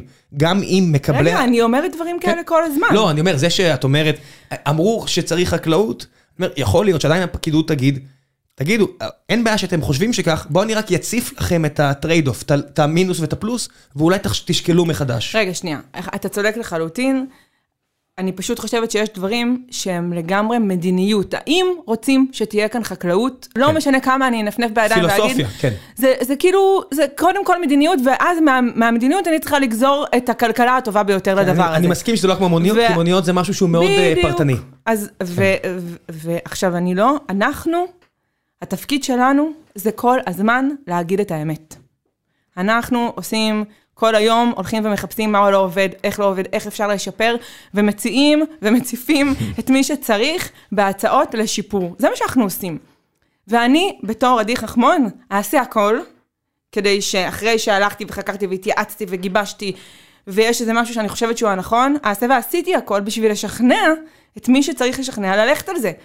ואת שר האוצר ואת ראש הממשלה ואת מי, ש, מי שצריך. הרבה פעמים אני מצליחה ולפעמים לא, וכשלא, אז אני מתיישרת לימין בסוף. אבל זה לא אומר שאני לא אעשה כל מה שאני יכולה כדי לשכנע אותם בטיעונים, במספרים, במצגות, במה שלא אפשר, כדי שיעשו את מה שאני חושבת שהוא הדבר הנכון, אבל בסוף... יש פה משהו כזה של going on the records, יש כזה... רק שיירשם לפרוטוקול שאני כעדי חכמון וכמשרד האוצר, אנחנו רק רוצים להגיד, אתם הולכים כך, אבל שתדעו ש... מה שנקרא, שיירשם בבקשה. רגע, אחד, זה יכול לקרות, אבל זה ה... זה ה... זה סוף, זאת סוף הדרך. אנחנו קודם כל מנסים להשפיע על המציאות, ואנחנו גם יודעים לעשות פשרות, כאילו לבוא ולהגיד, אוקיי, אז מה מפריע לכם? אז הנה, אנחנו יכולים להציע משהו שהוא לא אה, אה, זה, ועם עם כל משרדי הממשלה, ו, וכל הזמן בפינג פונג מול הדרג המדיני גם, שאומר, אוקיי, אנחנו לא יכולים, לא יכולים לעמוד בזה עכשיו, אז בואי תציעי משהו שהוא קצת אחר, שאנחנו כן יכולים אה, ללכת עליו. אז נוריד את זה, אז נעשה את זה בהדרגתי, אפשר, אפשר כל הזמן לעשות. אני יכולה להגיד על עצמי, ש... ובעיניי זאת זכות גדולה, שמעולם לא עשיתי או קידמתי משהו שלא האמנתי שבאוברול הוא עושה טוב. זאת אומרת, יכול להיות שהיו בו פשרות, שזה לא המאה אחוז שאני חשבתי שזה הדבר הכי נכון, אבל בסוף, כאילו, עם כל הדברים אה, אה, וכל השינויים שנעשו בדרך, עדיין הדבר הזה והדברים ש, אה, שלקחתי בהם חלק הם דברים שאני מאמינה מאוד שהם טובים ונכונים. אמ, והאם לא קורה מצב שבו עשינו כל מה שאפשר, והתנגדנו והתנגדנו והראינו והצגנו ומצגות ומצגות ועוד, ואנחנו רוצים להיכנס לשר לחצי שעה, ואנחנו רוצים זה ו- וזה, ואם... ו- ו- ולא הצלחנו, אז, אז לפעמים אנחנו אומרים, כן, רק שיירשם, כאילו, אתה יודע, בוועדות, בכאלה, אנחנו, זאת העמדה. כן. אנחנו לא, התנגדנו. גם, גם חשוב, יש גם חשיבות נכון? בתיאוריות קבלת ההחלטות, שאתה אומר, אוקיי, עברו שלוש שנים, השתנתה הנהגה. איך חבר'ה, בואו תראו, אני רוצה רק שנראה איך קיבלנו החלטות אז, שתבינו רטרואקטיבית למה זה לא הייתה הדרך הכי טובה. תיעוד מאוד חשוב, כי הוא, זה לא רק להציל את השם שלך או את השם של האגף, זה גם קדימה, כדי שנרצה נכון. לשנות את דרכנו, נוכל אפילו אה, למדוד את עצמנו ביחס לעבר, שיהיה את הפרוטוקולים האלה, כדי שנבין איך חשבנו. ולכן עבודת מטה זה דבר סופר חשוב. לבצע עבודת מטה סדורה של דברים, ולא לשלוף. להשאיר כתוב. לא, ולעשות לפני כן, מה זה גם, לא רק להשאיר כתוב לש, לשם הכתוב. לא, לא, לא, להשאיר כתוב כדי שיהיה אפשר להבין למה. נכון. זאת אומרת, אתה מגיע לאיזושהי החלטה עשר שנים אחרי, אתה אומר, רגע, למה זה, זה הכל היה סיבובי ידיים והכל. אה, לא, יש פה, יש פה היפותזות, יש פה נכון, basic assumptions. יש פה תיאוריות, נכון. יש, יש פה על מה זה יתבסס, אוקיי, למה אנחנו עכשיו צריכים לשנות? כי הנחות המוצא שלנו השתנו. נגיד 80% אחוז עובדים במשרד, ירד ל-40% אחוז עובדים במשרד כל השאר מהבית, אוקיי, השתנה, אפשר לשחק עם זה. אבל על, על בסיס מה התקבלה ההחלטה? זה מאוד חשוב, אני מוצא שעובדים מסודר, זה גם פריבילגיה של גוף קטן יותר, אבל כשאתה עובד מסודר, זה כל כך פתאום נוח לנהל את הדיונים האלה, כי זה לא... אמ, בא לי להביא אותך לשבוע לממשלה. א', הגעתי, אני, כן? הגעתי לחבר'ה באיזושהי סיטואציה. אה, אבל ממש היית איתם לא, כאילו... לא, לא, חצי יום, חצי יום, רק אוקיי. הקשבתי. רק הקשבתי, וזה היה איזשהו סשן שאיזשהו פרופסור בעל שם העביר להם, אז פשוט ישבתי שם, ברור שבא לי, אבל את יודעת, אני גם לא, אני גם, צריך גם להוריד את היומרה. יש, אה, אנשים באים צעירים ויש להם מלא תשוקה ומוטיבציה, ואז המערכת קצת מוחצת אותם, ואתה נהיה ציני, ואתה נפלט, אבל זה בסדר, את יודעת, זה כזה, זה, זה, באים אנשים צעירים אחרים, שמעתי את רביב דרוקר מדבר אצל עופר שלח, הוא אמר שכעיתונאי, מבוגר, אתה מדבר עם החבר'ה של הממשלה והכל בני 25, ואתה אומר, למה מי הם בכלל? וכן, והוא אומר על עצמו, הוא אומר, נהייתי שחצן, נהייתי כאילו גאוותן. ואתה לא מבין, זה האנשים שעכשיו מחליטים. אתה יכול לחשוב שאתה מבין יותר, או שפשוט תמיד תבוא עם תשוקה ורצון לשפר, ותבין ש... גם אם זה נראה אבוד, ואני תמיד הולך לדברים האלה, שבמקרו, שנות ה-50, דובאי, קוריאה, סין, היו מדינות מאוד מאוד עניות. הכי עניות בעולם. והיום זה מעצמות כלכליות. דברים משתנים, ישראל, כאילו גם, פשוט ברשימה הזו. נכון. פשוט צריך להבין שזה לא בטוח יקרה השנה, הוא לא בטוח אפילו יקרה בימי חיינו, אבל אתה צריך לפעול בכיוון כל הנכון. כל הזמן, כן. אני מאוד מאמינה ב... כל הזמן להציב לנו את כוכב הצפון הזה, של מה אנחנו רוצים, לאן אנחנו רוצים להגיע. וכל הזמן שזה יהיה בראש שלנו. זה מה שאמרתי כל הזמן גם לצוות שלי. אנחנו רוצים להעלות את מקדם הפיצול, אז בכל החלטה שאנחנו נקבל, בואו נראה רגע איך אנחנו מתקדמים עוד צעד לכיוון הזה. אה, וזה מדהים בסוף לראות שהדברים הם מתכנסים והם קורים, ובאמת אני אומרת לך, יש עכשיו באמת שעת כושר. אה, ובאמת שרת התחבורה אגב, באומץ רב החליטה שהיא מתעדפת את התחבורה הציבורית על פני הרכב הפרטי ועל פני כבישים, ובסיכום התקציבי באמת יש שם ממש אה, החלטה ש... תקציבים שכאילו כביכול בעולם של פעם היו מופנים לעוד כבישים ומחלפים וכולי, מופנים הרבה יותר לתחבורה ציבורית, וכאן בעיניי אנשים נמדדים ביכולת שלהם לעשות סדרי עדיפויות, ונעשו כאן סדרי עדיפויות, והמטרו יוצא לדרך, ואגרות גודש יוצאות לדרך, ו... בוא נדבר שנייה משהו שקשור אליה, ופשוט אני, בגלל שאני שכן שלה, אה, הייתה פה גם לפני חמש-ארבע שנים, ואני רואה שמפגינים עכשיו הרבה ליד הבית שלה בלילות, אה, אני בטח לא אומר שום דבר רע נגד זה, זה זכות האנשים להפגין, אז הילד שלי ישן חזק, אז הכל בסדר. לא, באמת. זכית. לא, אבל זה, אבל זה באמת, זה כל ההבדל. אני, אני מסוגל להיות רגוע ומכיל לגבי הסיטואציה, זה כי הילד שלי ישן חזק, זה עלוב כמה שזה קטנוני, אבל זה כל מה שזה. אתם עם מגפון ב-10 בערב והילד שלי ישן חזק, זכותכם להפגין. תהנו. הילד שלי ישן חזק, אני לא מאמין שאתם עושים את זה נבלות, אבל זה בדיוק זה. אבל אני אומר, כל מה שקשור לתחנה המרכזית, נושא שהוא עצום, והוא קשור לראש העירייה הנוכחי פה, אה, רון חולדאי, ולשרת התחבורה, מרב מיכאלי. אני מה זה מעדיפה לא להיכנס ל... לא, זה נפיץ מדי, זה גדול מדי. כן, זה...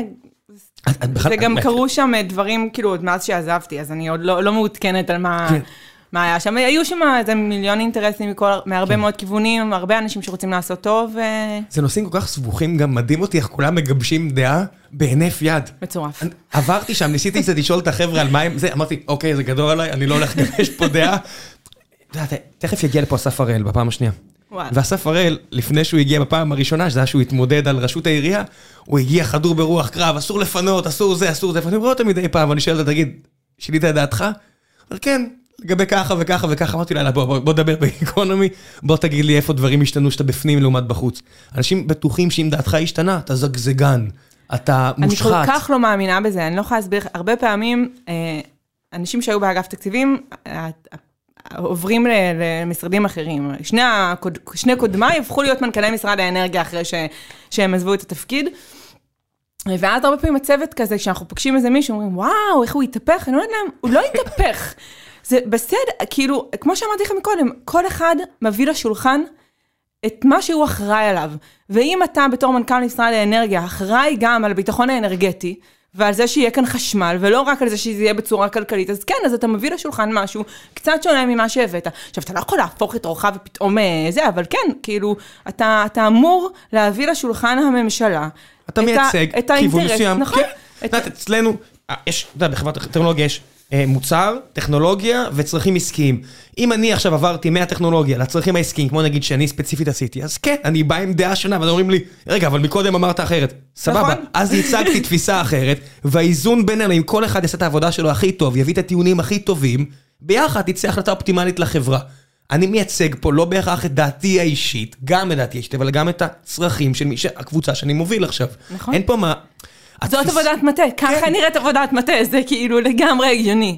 אנשים משחקים משחקים של... אה, או שהם רואים פוליטיקאים מסתחבקים במזנון, אומרים, מה, אתם לא שונאים אחד את השני? לא אחי, זה לא WWF, וגם זה מונפץ, וגם הם שם חברים, WWE, שיהיה, זה לא החבר'ה של הפנדה של החיות, אבל החשיבה היא לפעמים האינפנטילית כל כך. זה מאוד פשטני, אתה יודע, העולם אה, הוא הרבה יותר מורכב מטוויטר. מאיזה פוסט, ב, בדיוק, מטוויטר או פוסט בפייסבוק. אמ, ובסוף, בסוף תמיד בעיניי השאלה שצריך לשאול, האם הצעד הזה שמקדמים, הוא מוביל אותנו למקום טוב יותר או לא. וכן, לעשות בו פשרות, כאילו, כי יש הרבה מאוד גורמים ויש הרבה מאוד אינטרסים, ואתה לא תמיד רואה את כולם, ויש הרבה מאוד דברים שהם הרבה יותר מורכבים ממה ש...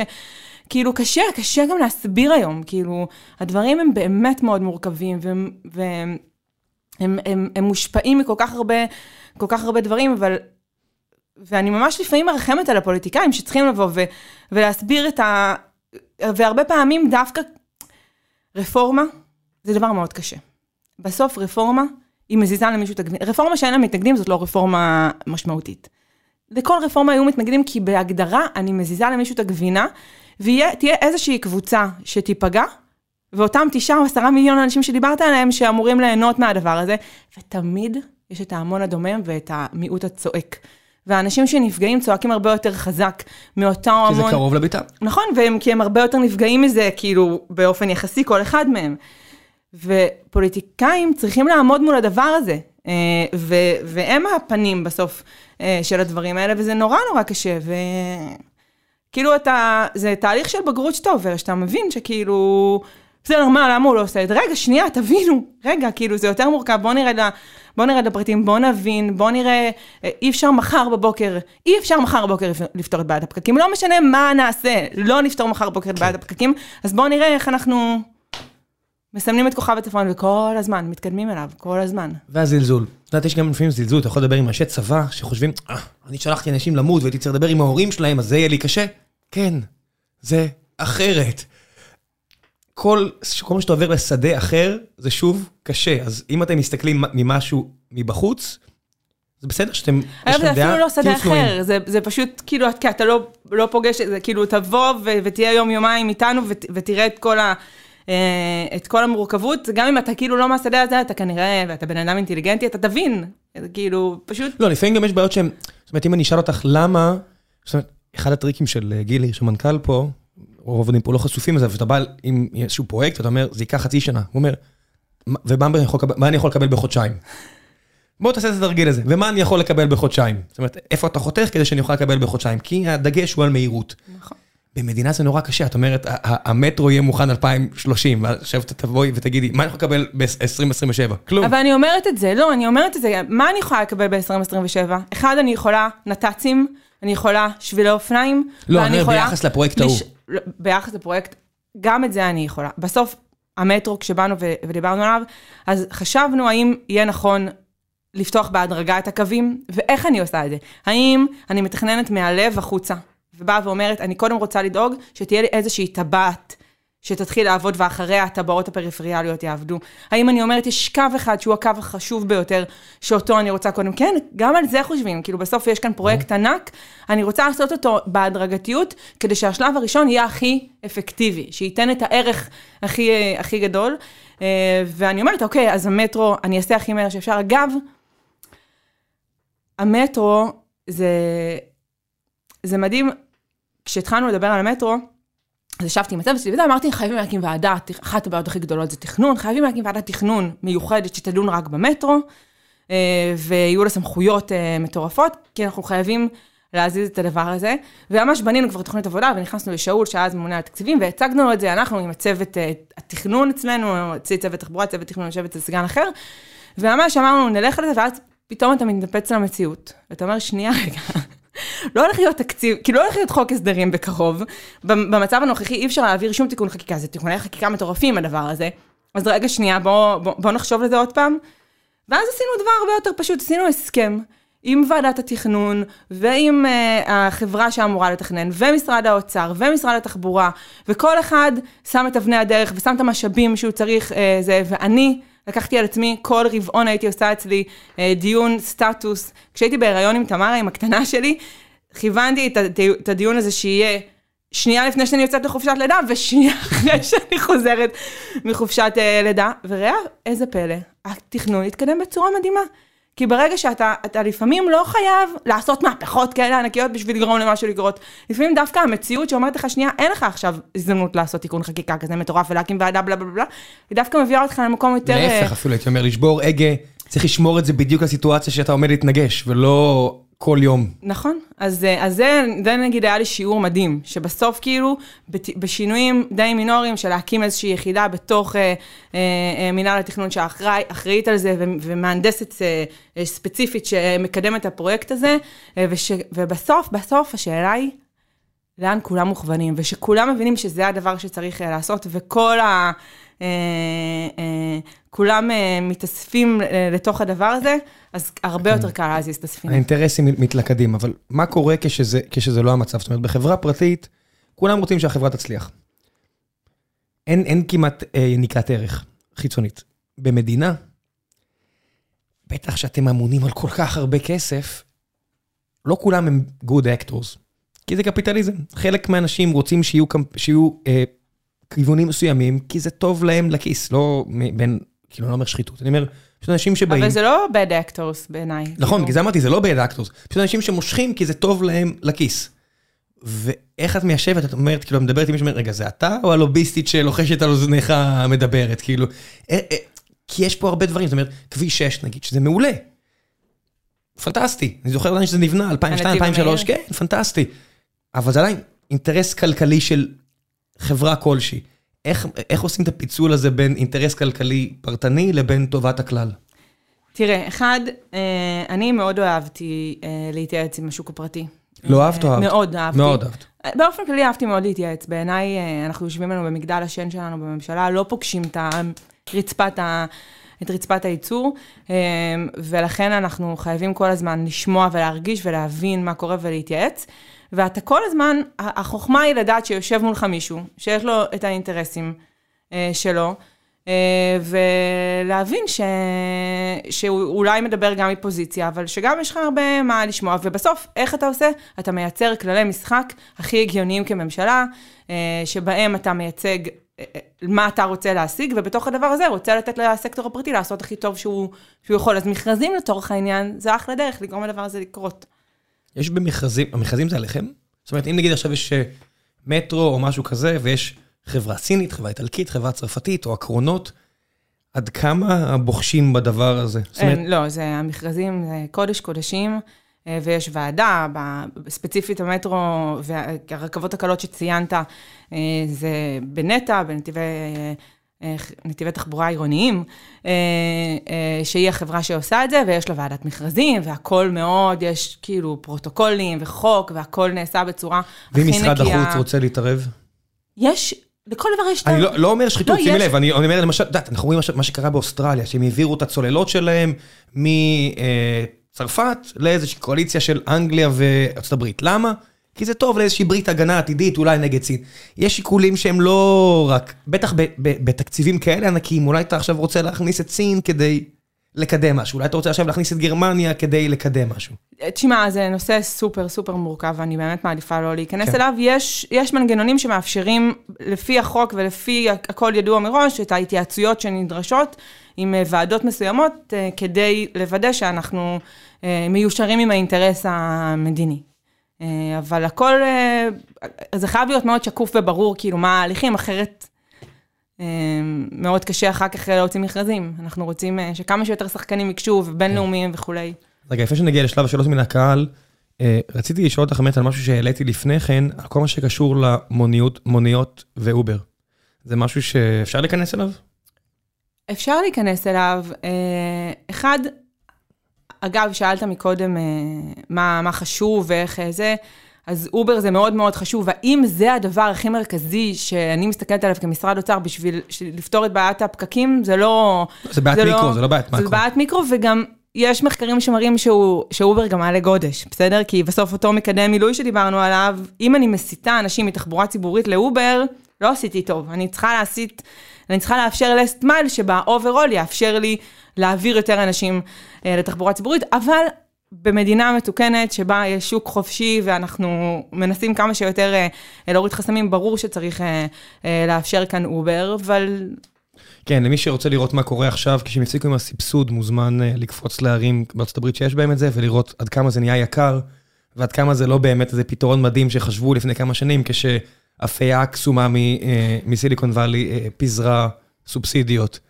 כאילו הם איזה ממשלה נדיבה, והיוותה את כל הסיפור הזה. מה לעשות, זה לא, זה לא זול, זה, זה פתרון מאוד מאוד יקר בלי הסובסידיות האלו, שהחברה אשכרה רוצה להרוויח, חס וחלילה. אה, בוא נעשה... חס וחלילה, כן. את צוחקת, אבל... לא, אני, תקשיב, אני באמת, אין דבר לא, שמניע את הכלכלה יותר מזה, שאנשים רוצים להרוויח כסף. ב... אילו זה היה כך. זה... אני טוען שזה, לא יודע, ב-2021 יש יותר מדי חברות בסקטור שהולך ויותר מדי גדל, ואתה אומר, אני רוצה להרוויח. אז נטע לא תקבל את הכסף שלי אם ככה. אני, לא, אני לא מבין מה אמרת פה. זה, זה, כן, כן, אם זה היה ככה, זה באמת היה אחלה.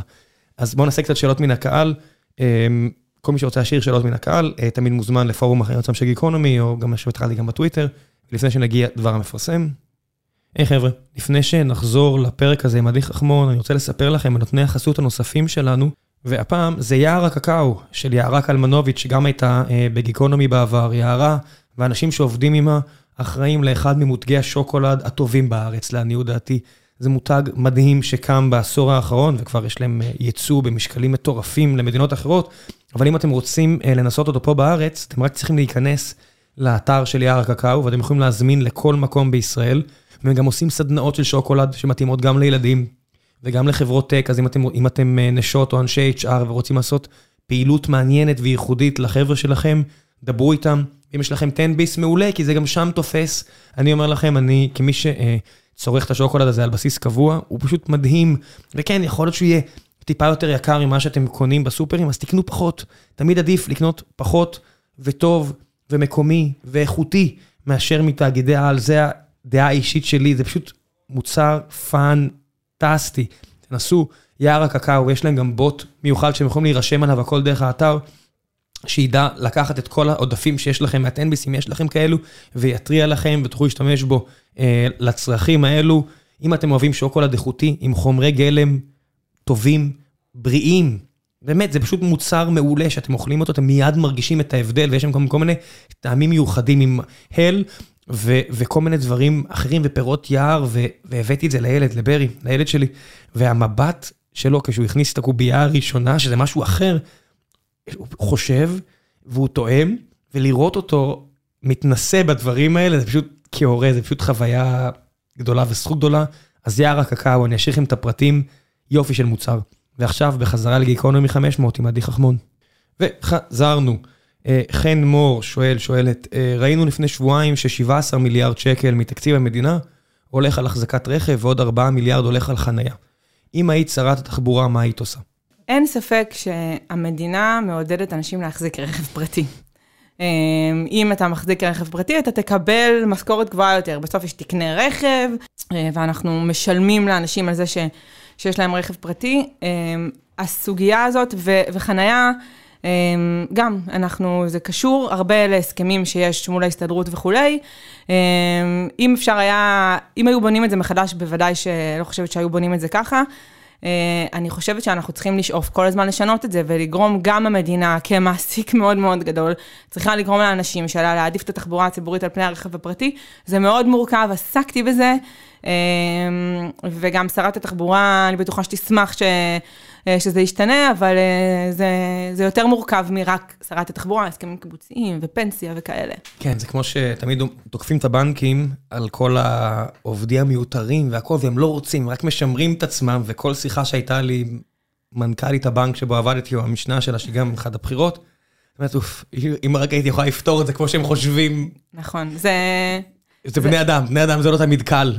זה, זה, זה, זה, זה, זה יותר משבני אדם, זה ארגונים ענקיים עם מיליון אינטרסים, עם מיליון כן. השפעות, כל החלטה שאתה מקבל היא מזיזה עוד כמה אבנים uh, מסביב. זה ארגונים שקצת גם משותקים משלל סיבות, אבל... נכון, נכון. ש, שהם, כמו שאמרתי לך, כמו שרמזתי לעיריית תל אביב, לפעמים צריכים שמישהו אחר יפתור את זה מבחוץ עבורם.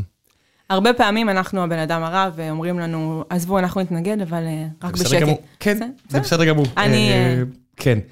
חן מור שואל, ממש... ממשיך ושואל. ממשיך ושואל, אה, לאן הולך כל מה שאנחנו שולחים באסלה בתל אביב?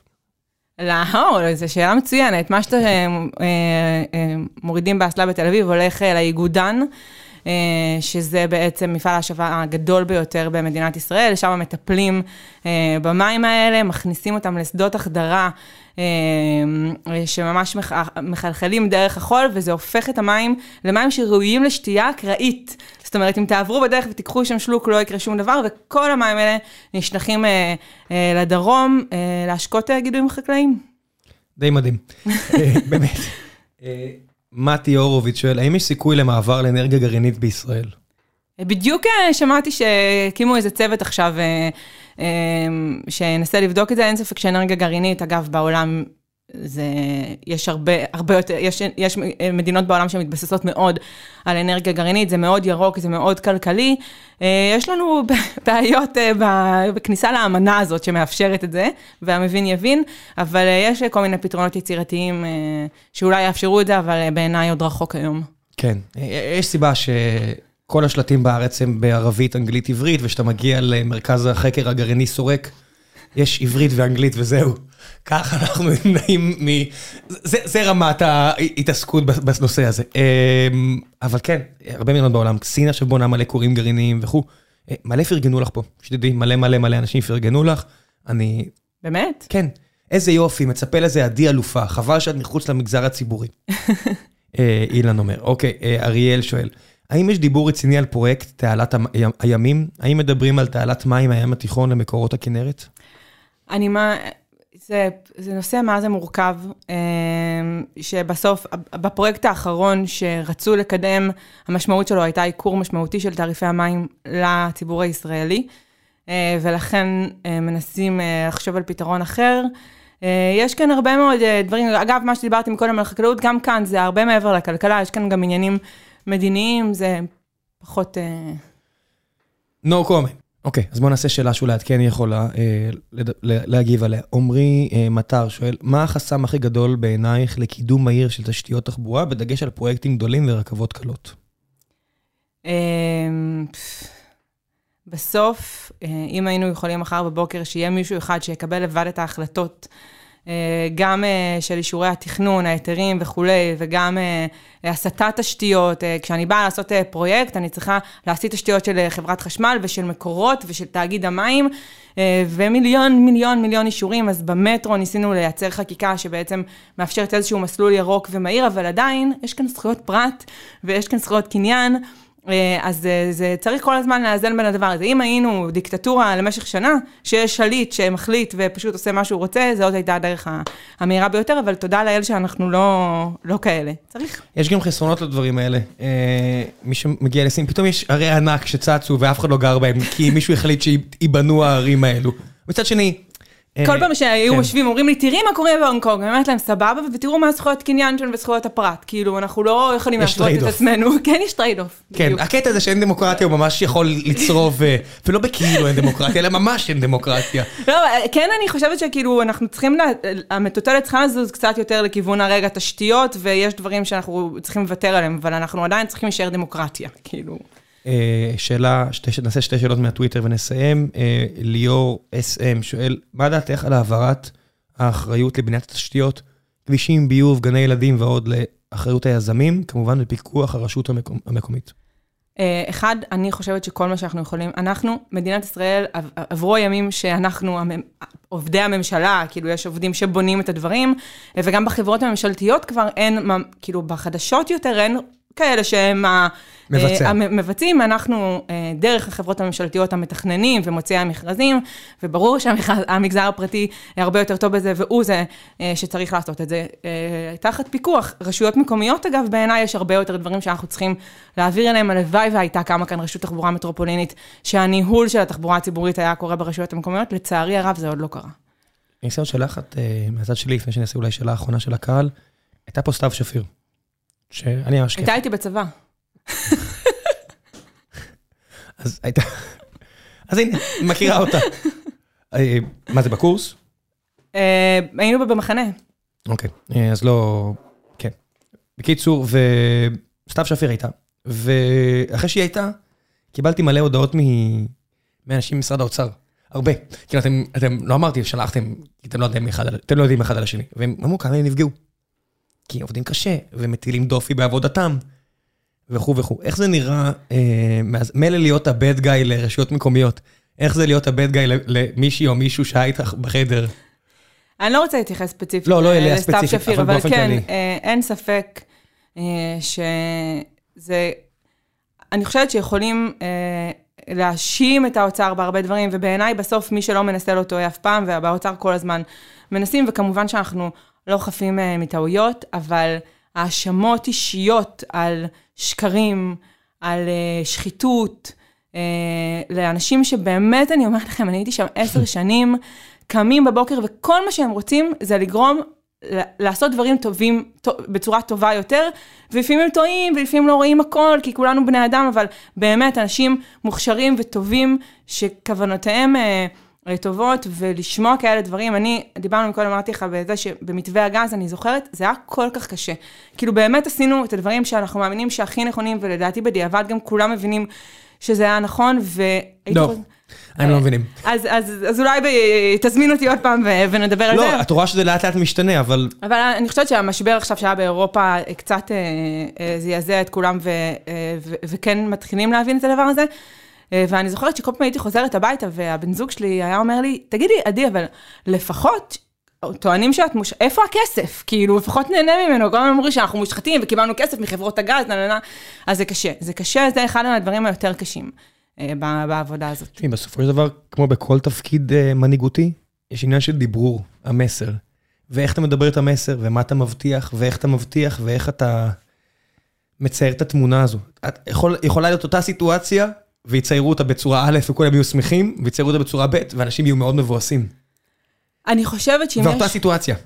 אני לא יודעת אם אתה מדבר איתי על מתווה הגז, אבל אם יש משהו שכשלנו בו במתווה הגז, זה ביכולת לדברר את הדבר הזה החוצה, חד משמעית. כן. תחשבי כמה מתעסקים במספר הזה שבנימין נתניהו זרק, את המאה מיליארד או 500, לא יודע איזה מספר הוא זרק, וזה, וזה כאילו, אתה עושה פעם אחת, הוא בשם כל המערכת, איזה שטות כזו, בלי להגיד זה יהיה נגיד תוך 50 שנה, בלי להגיד משהו כזה, זהו. הגיא רולניקים של העולם, שגם הוא יגיע החודש, פעם הרביעית כבר יתפסו את זה ולא ישחררו את זה אף פעם, אתה יודע מה הדבר המדהים? אתה יודע מה הדבר המדהים? שאחת הסיבות שהמספר הזה ירד, אתה יודע למה?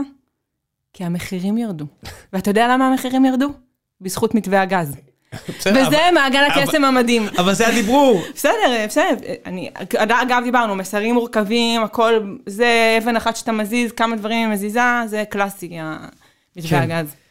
פשוט הם צריכים להיבחר, זה בעייתי, שאתה בתפקיד שהוא אה, פופוליסט מטבעו. אבל יובל שטייניץ, שר האנרגיה, לקח את זה עליו, והיה המוביל של הדבר הזה, וספג כל כך הרבה ביקורת, אבל הוא באמת האמין בזה. כן, הוא באמת האמין בזה. אני שמעתי אותו אה, מדבר שעתיים באיזה פודקאסט, ואמרתי, בואנה, בן אדם עשתה עבודה ממש גרועה בדיברו. אם אני רק עכשיו שומע אותו מדבר, ואומר, וואלה, זה מעניין, זה טוב. לא, אני חושבת שהוא תמיד דיבר טוב. אה, פשוט אה, לא נתנו לו מספיק, כאילו היה יותר במה למי שצעק מבחוץ, וכוונותיו, באמת, אני ליוויתי אותו ממש מקרוב בנושא הזה. הוא באמת אה, לקח כאן החלטה מנהיגותית מדהימה, וירד לפרטים. לפעמים הוא היה בפרטים, והייתי אומרת לעצמי, וואו, כאילו... זה מדהים, זה מי... זה תמיד היה ככה בהיסטוריה. מי ששלט בפרטים זה מאוד מרשים. אבל איפשהו, פה אני פחות מוכן לעשות הנחות, כי אם אתה הולך לכל הסינקים האלה של החצי דקה ברדיו ודקה בטלוויזיה, זה מה יש. אבל אם היית, הוא היה מוציא פשוט איזשהו מסמך של עשרה עמודים, איילת שקד ניסתה לעשות את זה. היא ניסתה להסביר את הפילוסופיה מאחורי ההחלטות שלה, אז כן, קצת ביקרו אותה וכו', וחיפשו בכל T ma-crossed וכל I ma-dotted, ועדיין, אני אומר, אם אתה מסביר לי את הפילוסופיה ולאיפה אתה הולך, אני אומר, וואי, זה כל כך מרשים. אתה לא צריך אף אחד היום. תגיד, הנה, זה, הנה, הנה האני מאמין שלי, הנה ה trade-off, הנה למה אנחנו עושים מה שאנחנו עושים.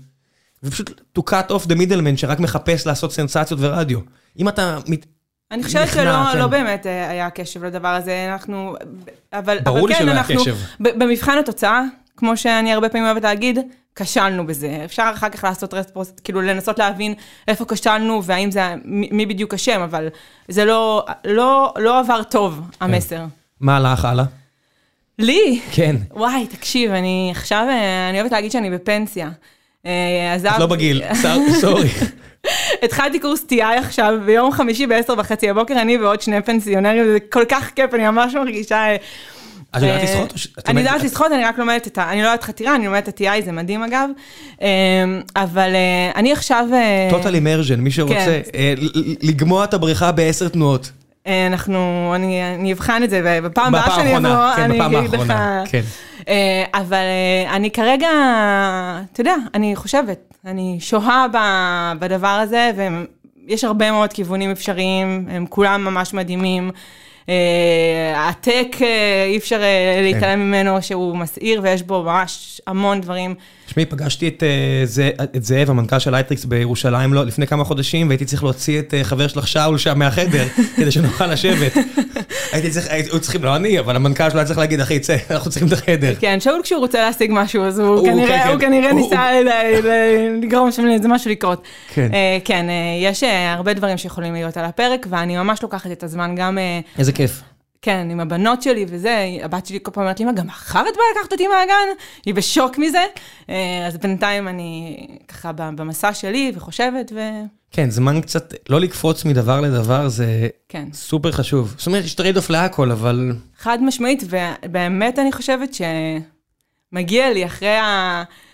יותר, יותר מעשר שנים שבאמת הייתי ב, ב, במרוץ, בלי, בלי הרבה שעות שינה, עם הרבה מאוד אחריות על הכתפיים, זכות גדולה, כאילו, הייתה תקופה מדהימה, אבל אה, כל מי שרואה אותי אומר לי, וואו, עדי, כאילו, רואים עלייך שכאילו את... אבן עגולה. כן, אז, uh, אז זאת זכות, אבל זאת גם, uh, זה הרבה, אתה יודע, כל הזמן, הראש שלך הוא לא, לא, לא נח לרגע. כן, אני יכול רק לדמיין איך נראים כל האנשים שמגיעים לתפקידים, נגיד ראשות ממשלה. אני בטוח שנפתלי בנט חלם על להיות ראש ממשלה כל חייו. אז מה עשיתי לעצמי? ואני בטוח שלפחות פעם ביום הוא אומר, די, שזה ייגמר כבר הקקי הזה, שזה ייגמר. זה, אבל, אבל בסוף, אתה יודע, ברגעים האלה שפתאום אתה מציג את המטרו, אתה מציג אגרות גודש, אתה, הרגע הזה שהעברנו את אגרות גודש בוועדת כספים, יצאנו משם בשלוש לפנות בוקר לדעתי, ביום חמישי, ואני לא הצלחתי להירדם, כאילו הייתה לי עוד נסיעה מירושלים לתל אביב, כאילו לקח לי כל כך הרבה, יש שם אדרנלין מטורף, כאילו בסוף משהו זה קורה? מה? אגרות גודש. לא דיברנו על זה, אני לא מאמינה, אבל אחי, כן. יש זמן, אה, את יודעת, יש לי פה עוד עשר דקות, אין לי בעיה. אה, אה, כן, אה, הכנסת אישרה בחוק ההסדרים האחרון, תוכנית הכלכלית, אה, שהחל משנת 25 אה, אה, יוכלו אגרות גודש בכניסה למטרופולין תל אביב, יהיו שלוש טבעות. אה, למה זה בעצם רק החל מעוד שלוש שנים? אה, למה- למה צריך להיערך לדבר הזה? אז יש שני סוגים של היערכויות, סוג אחד אני חושבת שהוא נכון, הסוג השני אה, זה הי- הייתה יותר, אה, זה היה פחות כאילו מהכיוון של, לפחות שלי, אה, אבל אחד, אתה צריך, יש כאן, אה, אה, אנחנו אומת ההייטק וכולי, עדיין אנחנו ב... בטכנולוגיה יותר ישנה של מה שאנחנו נשים, בגלל הרבה מאוד מורכבויות. את מדברת של- על הגבייה? זאת אומרת, אני מדברת על לגבייה? זה שאני צריכה להקים מלא, לרשת את כל המטרופולין למעשה במצלמות. שיזהו את הרכבים שנכנסים, את לוחיות הרישוי, אני צריכה להקים מערך שלם בתוך נתיבי איילון, הוא הולך לקום, של, אה, אה, של גבייה ושל מעקב אחרי הדבר הזה, אז זה ייקח אה, אה, לפחות שנתיים. אה, הדבר הזה לקרות, ומעבר לזה, העמדה של אה, משרד התחבורה הייתה אה, שהוא רוצה אה, שההיערכות התחבורתית תהיה ברמה יותר מתאימה, לפני שכאילו אנחנו משיתים את הקנס הזה. אה, וזה מה שהוחלט. אנחנו אגב, אה, אחד הדברים... יש באפרים ב-20, את יודעת, כשאני עושה תוכנית, אני כזה, נגיד אומר משהו אמור לקרות בראשון לראשון 23, אני לוקח אחורה, ואז אני רואה, אוקיי, בפברואר, פברואר 22, אני כבר אמור להיות פה, אם אני לא פה, זה כבר גבולות ברבור, אני יודע שאני כבר בבעיות. ברור. יש דבר כזה? אז רגע, אנחנו, היה איזשהו timeline שהוכן בשביל להבין באמת מה, מה לוחות הזמנים. אני כבר לא שם, עכשיו המ- המטלה של לגרום לדבר הזה לקרות היא אה, של הבאים אחריי, אבל כן, אה, מה שיצטרך לקרות עכשיו זה...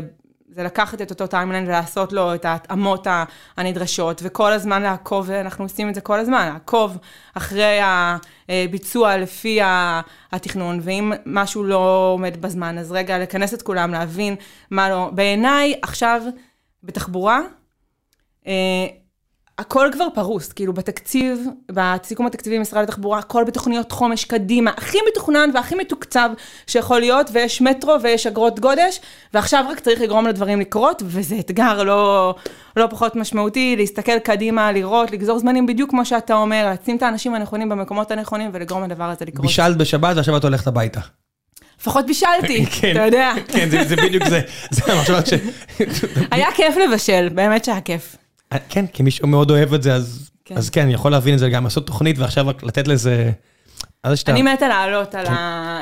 א', לראות את תל אביב ביום שאחרי אגרות הגודש ולראות את ה... אתה יודע, בלוקסנבורג היה אה, אה, משאל עם, היו שם אגרות אה, גודש, ואז היה צריך להחליט אם מעריכים אותם או לא, היה משאל עם, והעם בחר שהוא רוצה להמשיך את הדבר הזה. עם, את יודעת, כשכל העם שלך אתה יכול בקבוצת וואטסאפ לשאול אותם, היי חבר'ה, זה אה, בסדר? בכל- לא לוקסנבורג, אה, לא, זה לא לוקסנבורג, אלוהים, איזה... תכף אני אגיד לך איפה זה היה. מדינה שלו של 50 אלף אנשים? שטוקהולם, שטוקהולם. הבנתי, אוקיי, טיפה יותר, אה, כן. טיפה יותר משמעותי. כן, הם גם, הם גם, הם יותר טובים מאיתנו, אני לא יודע, הסקנדינבים האלה פשוט יותר טובים מאיתנו. אין מה לעשות, הם, No comment. אין, אין, זה, זה עובדה, זה טאוטולוגיה. טוב, המלצות, כל מה שבא לך, אה, אין רגולציה. מה שבא לך להמליץ, מבחינתי, עסקים של חברים, דברים ש, ש, שקרובים לליבך, לכי על זה. סדר, סדרות שראית, ספרים שקראת, מה שבא לך. אה, וואו, האמת היא שעכשיו אה, ראיתי את הסדרה טיפול זוגי, שזה היה נראה לי אה, כמו ממש חדירה לפרטיות ומשהו הכי צהוב שיש, ואיכשהו התגלגלתי לראות את הדבר הזה, ובעיניי זו יצירת מופת, בכאן 11. אה, עולם קטן, אה, אם מישהו ראה, בכלל כאן 11 מייצרים תכנים מדהימים. אה, על, עולם קטן? עולם קטן. אה, שהיה שם הפרק האחרון, איזה שלושה פרקים מאלף, על, ה... על ההבדל בין ילדים לילדות, ואיך אנחנו הופכים את הילדות לפשוט שפחות מאמינות בעצמן, ביכולות שלהן, אה, משהו ביכולת האמפתית של נשים שהרבה יותר טוב מהיכולת שלכם, סורי. סטטיסטית, כן. אה, אז אה, זה, זה היה ממש מאלף בעיניי. כן, זה אחד... בייחוד כאימא לשתי בנות, שמנסה ש... זה סופר קשה. זאת אומרת, יש, יש, יש, יש את הדברים הטבעיים, זאת אומרת, כי, כי כולם מנסים לברוח ל-1-0. אנחנו רק מסלילים, או זה לא, לא תלוי בנו בכלל. אף פעם אין אחד גם אפס וגם. זאת אומרת, אני רואה את, את הילד שהוא נמשך לטרקטורים והכל, ואני, אין לי שום קשר לזה, אני לא בן אדם שטוב עם הידיים שלו, פשוט משהו פה טבעי הלך לשם, אבל כן אמפתיה, כן לא להיות האסול, המאצ'ו, וכאילו, את לא להרים את הקול, כל הדברים האלה, זה, אני בטוח שיש, זה כן הבית. זאת אומרת, גם אם יש לך נטייה אגרסיבית, ויש כאלה שהם יותר אגרסיביים, יש כאלה שפחות אגרסיביים, עדיין אפשר למתן ולעדן הרבה דברים. אבל זה אפילו הרי הרבה יותר מזה. ילדים בגיל הזה שלקחו אותם, זה היה גיל 4-5 כזה, אם אני לא טועה, אמ, המסת שריר שלהם, אה, של בנים ובנות, היא אותה מסת שריר. זאת אומרת, היכולות הפיזיות שלהם בגילאים אה, האלה הן דומות, ונתנו אתגר כזה שהם צריכים אה, אה, לדפוק חזק על פטיש, והם צריכים לנחש כמה, כמה גבוה הם יעלו את ה... יש שם איזה מד כזה. כל הבנים, הפרזה. א', הם, הם, הם חשבו שהם יעשו הרבה יותר גבוה, הבנות בממוצע דיברו על מספרים הרבה יותר נמוכים, ובפועל, הבנים היו יותר נמוכים מהממוצע, והבנות היו יותר גבוהות מהממוצע, והם הגיעו פחות או יותר לאותו מקום. אה, וזה מטורף בעיניי, כאילו... במיונים לאגף תקציבים, אנחנו רוצים מאוד שיהיו הרבה, אני האישה הראשונה שהסגנית הממונה על התקציבים שאחראית על תחום התשתיות, הרבה פעמים... מה? 70, 70 ומשהו שנה של מדינת ישראל ו... לא הייתה אישה שסגנית תשתיות, היו איזה שלוש סגניות לפניי בתחומים אחרים. כן, אמרתי 70, אבל כי התחלת לפני עשור, אז 60 ומשהו, כן. אמ, ו... אמ, והרבה פעמים הייתי האישה היחידה בחדר, בהרבה מאוד דיונים, אה, וזה מבאס מאוד, ואני יכולה גם להגיד לך שאני ממש הרגשתי שאני, במקומות שאני נמצאת, איך היכולות שלי כאישה, ו... עזוב, גם בהנהלה של האגף, כאילו, בדיבור על חופשות לידה, כאילו, על הדברים האלה, הרבה פעמים היו מפחדים ממני גם הגברים, שכזה, עדי, אל ת... כאילו, דברו כל הזמן, כאילו יש אישה בחדר, כאילו, מה- למה אתם, כאילו, אם אני כאן, אז אתם מפחדים להגיד איזה, איזה משהו, אם זה לא הגיוני להגיד את זה, אז תגידו, ואם זה כן, אז, אז תגידו, כאילו. אני חייב להגיד לך שפה, פה, הנה שוב לוקסוס של טק, פתרנו את זה בזה שפשוט לכולם יש אה, חופשת לידה של עשרה או 12 שבועות, או מה שהחליטו בכל העולם, לכל העובדים. מטורף. כן, זה כאילו מטורף בגלל שזה לא, אבל זה, נכון. זה אמור להיות ככה, ואז גם אין את העניין הזה של אני אעסיק אישה, אני אעסיק גבר, זה לא משנה, לא משנה מה תעסיק. זה אותו דבר, הם נכון? הם, הולכים- הם, גם המילה חופשה היא בעייתית, ה-HR שלנו היא אמריקאית, וכל מה שאני מתרגם בטעות באנגלית, אה, לא maternity leave או paternity leave, אלא vacation, אני אומרת, מה אמרת עכשיו? מה אמרת?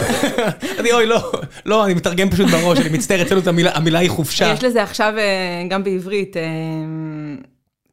אה, תקופת הורות לדעתי. זה ה... יש איזה משהו כזה שהוא לא חופשת לידה. כן, גם, גם זה, את יודעת, החישוב יגידו, מה, ואם כל הגברים בארץ ייעלמו עכשיו ל-12 שבועות, כי אנחנו מדינה שמביאה הרבה ילדים, והכל אומר, לא, אבל אם יגדלו ילדים שהם פחות אסולס, והם יותר נחמדים, לא, פחות... מה תגיד על מילואים שגברים יוצאים, שאם כאילו תסכום את זה, אני לא חושבת שזה פחות מ... די, נו. אני לא, אני לא מוכן לשתף בדיון, זה לא... אוקיי, אני איתך. לא, לא, זה. מסוג הדברים האלה. של... של- יש, כן, יש... אה, דן קרלין, יש לו פודקאסט בשם ארטקור היסטורי, והוא הקדיש את אחד, ויש לו גם ספרי אודיובוק, מי שרוצה, והוא הקדיש את אחד הפרקים לאיך השתנה אה, גידול ילדים. זאת אומרת, יש לו משפט חזק שם, שרק בתחילת המאה ה-20, לא תגידי מאות שנים אחורה, 100% מההורים היו מאבדים את הילדים שלהם לעבודה סוציאלית של היום, ל-100% מהילדים שלהם. כן, כי הנורמות היו כאלה שהיום אם היינו רואים הורה מתחילת המאה ה-20, היינו אומרים, אוקיי, שמישהו ייקח לו את הילדים. כן, איפה הרווחה? איפה אותה. הרווחה? כזה. כן.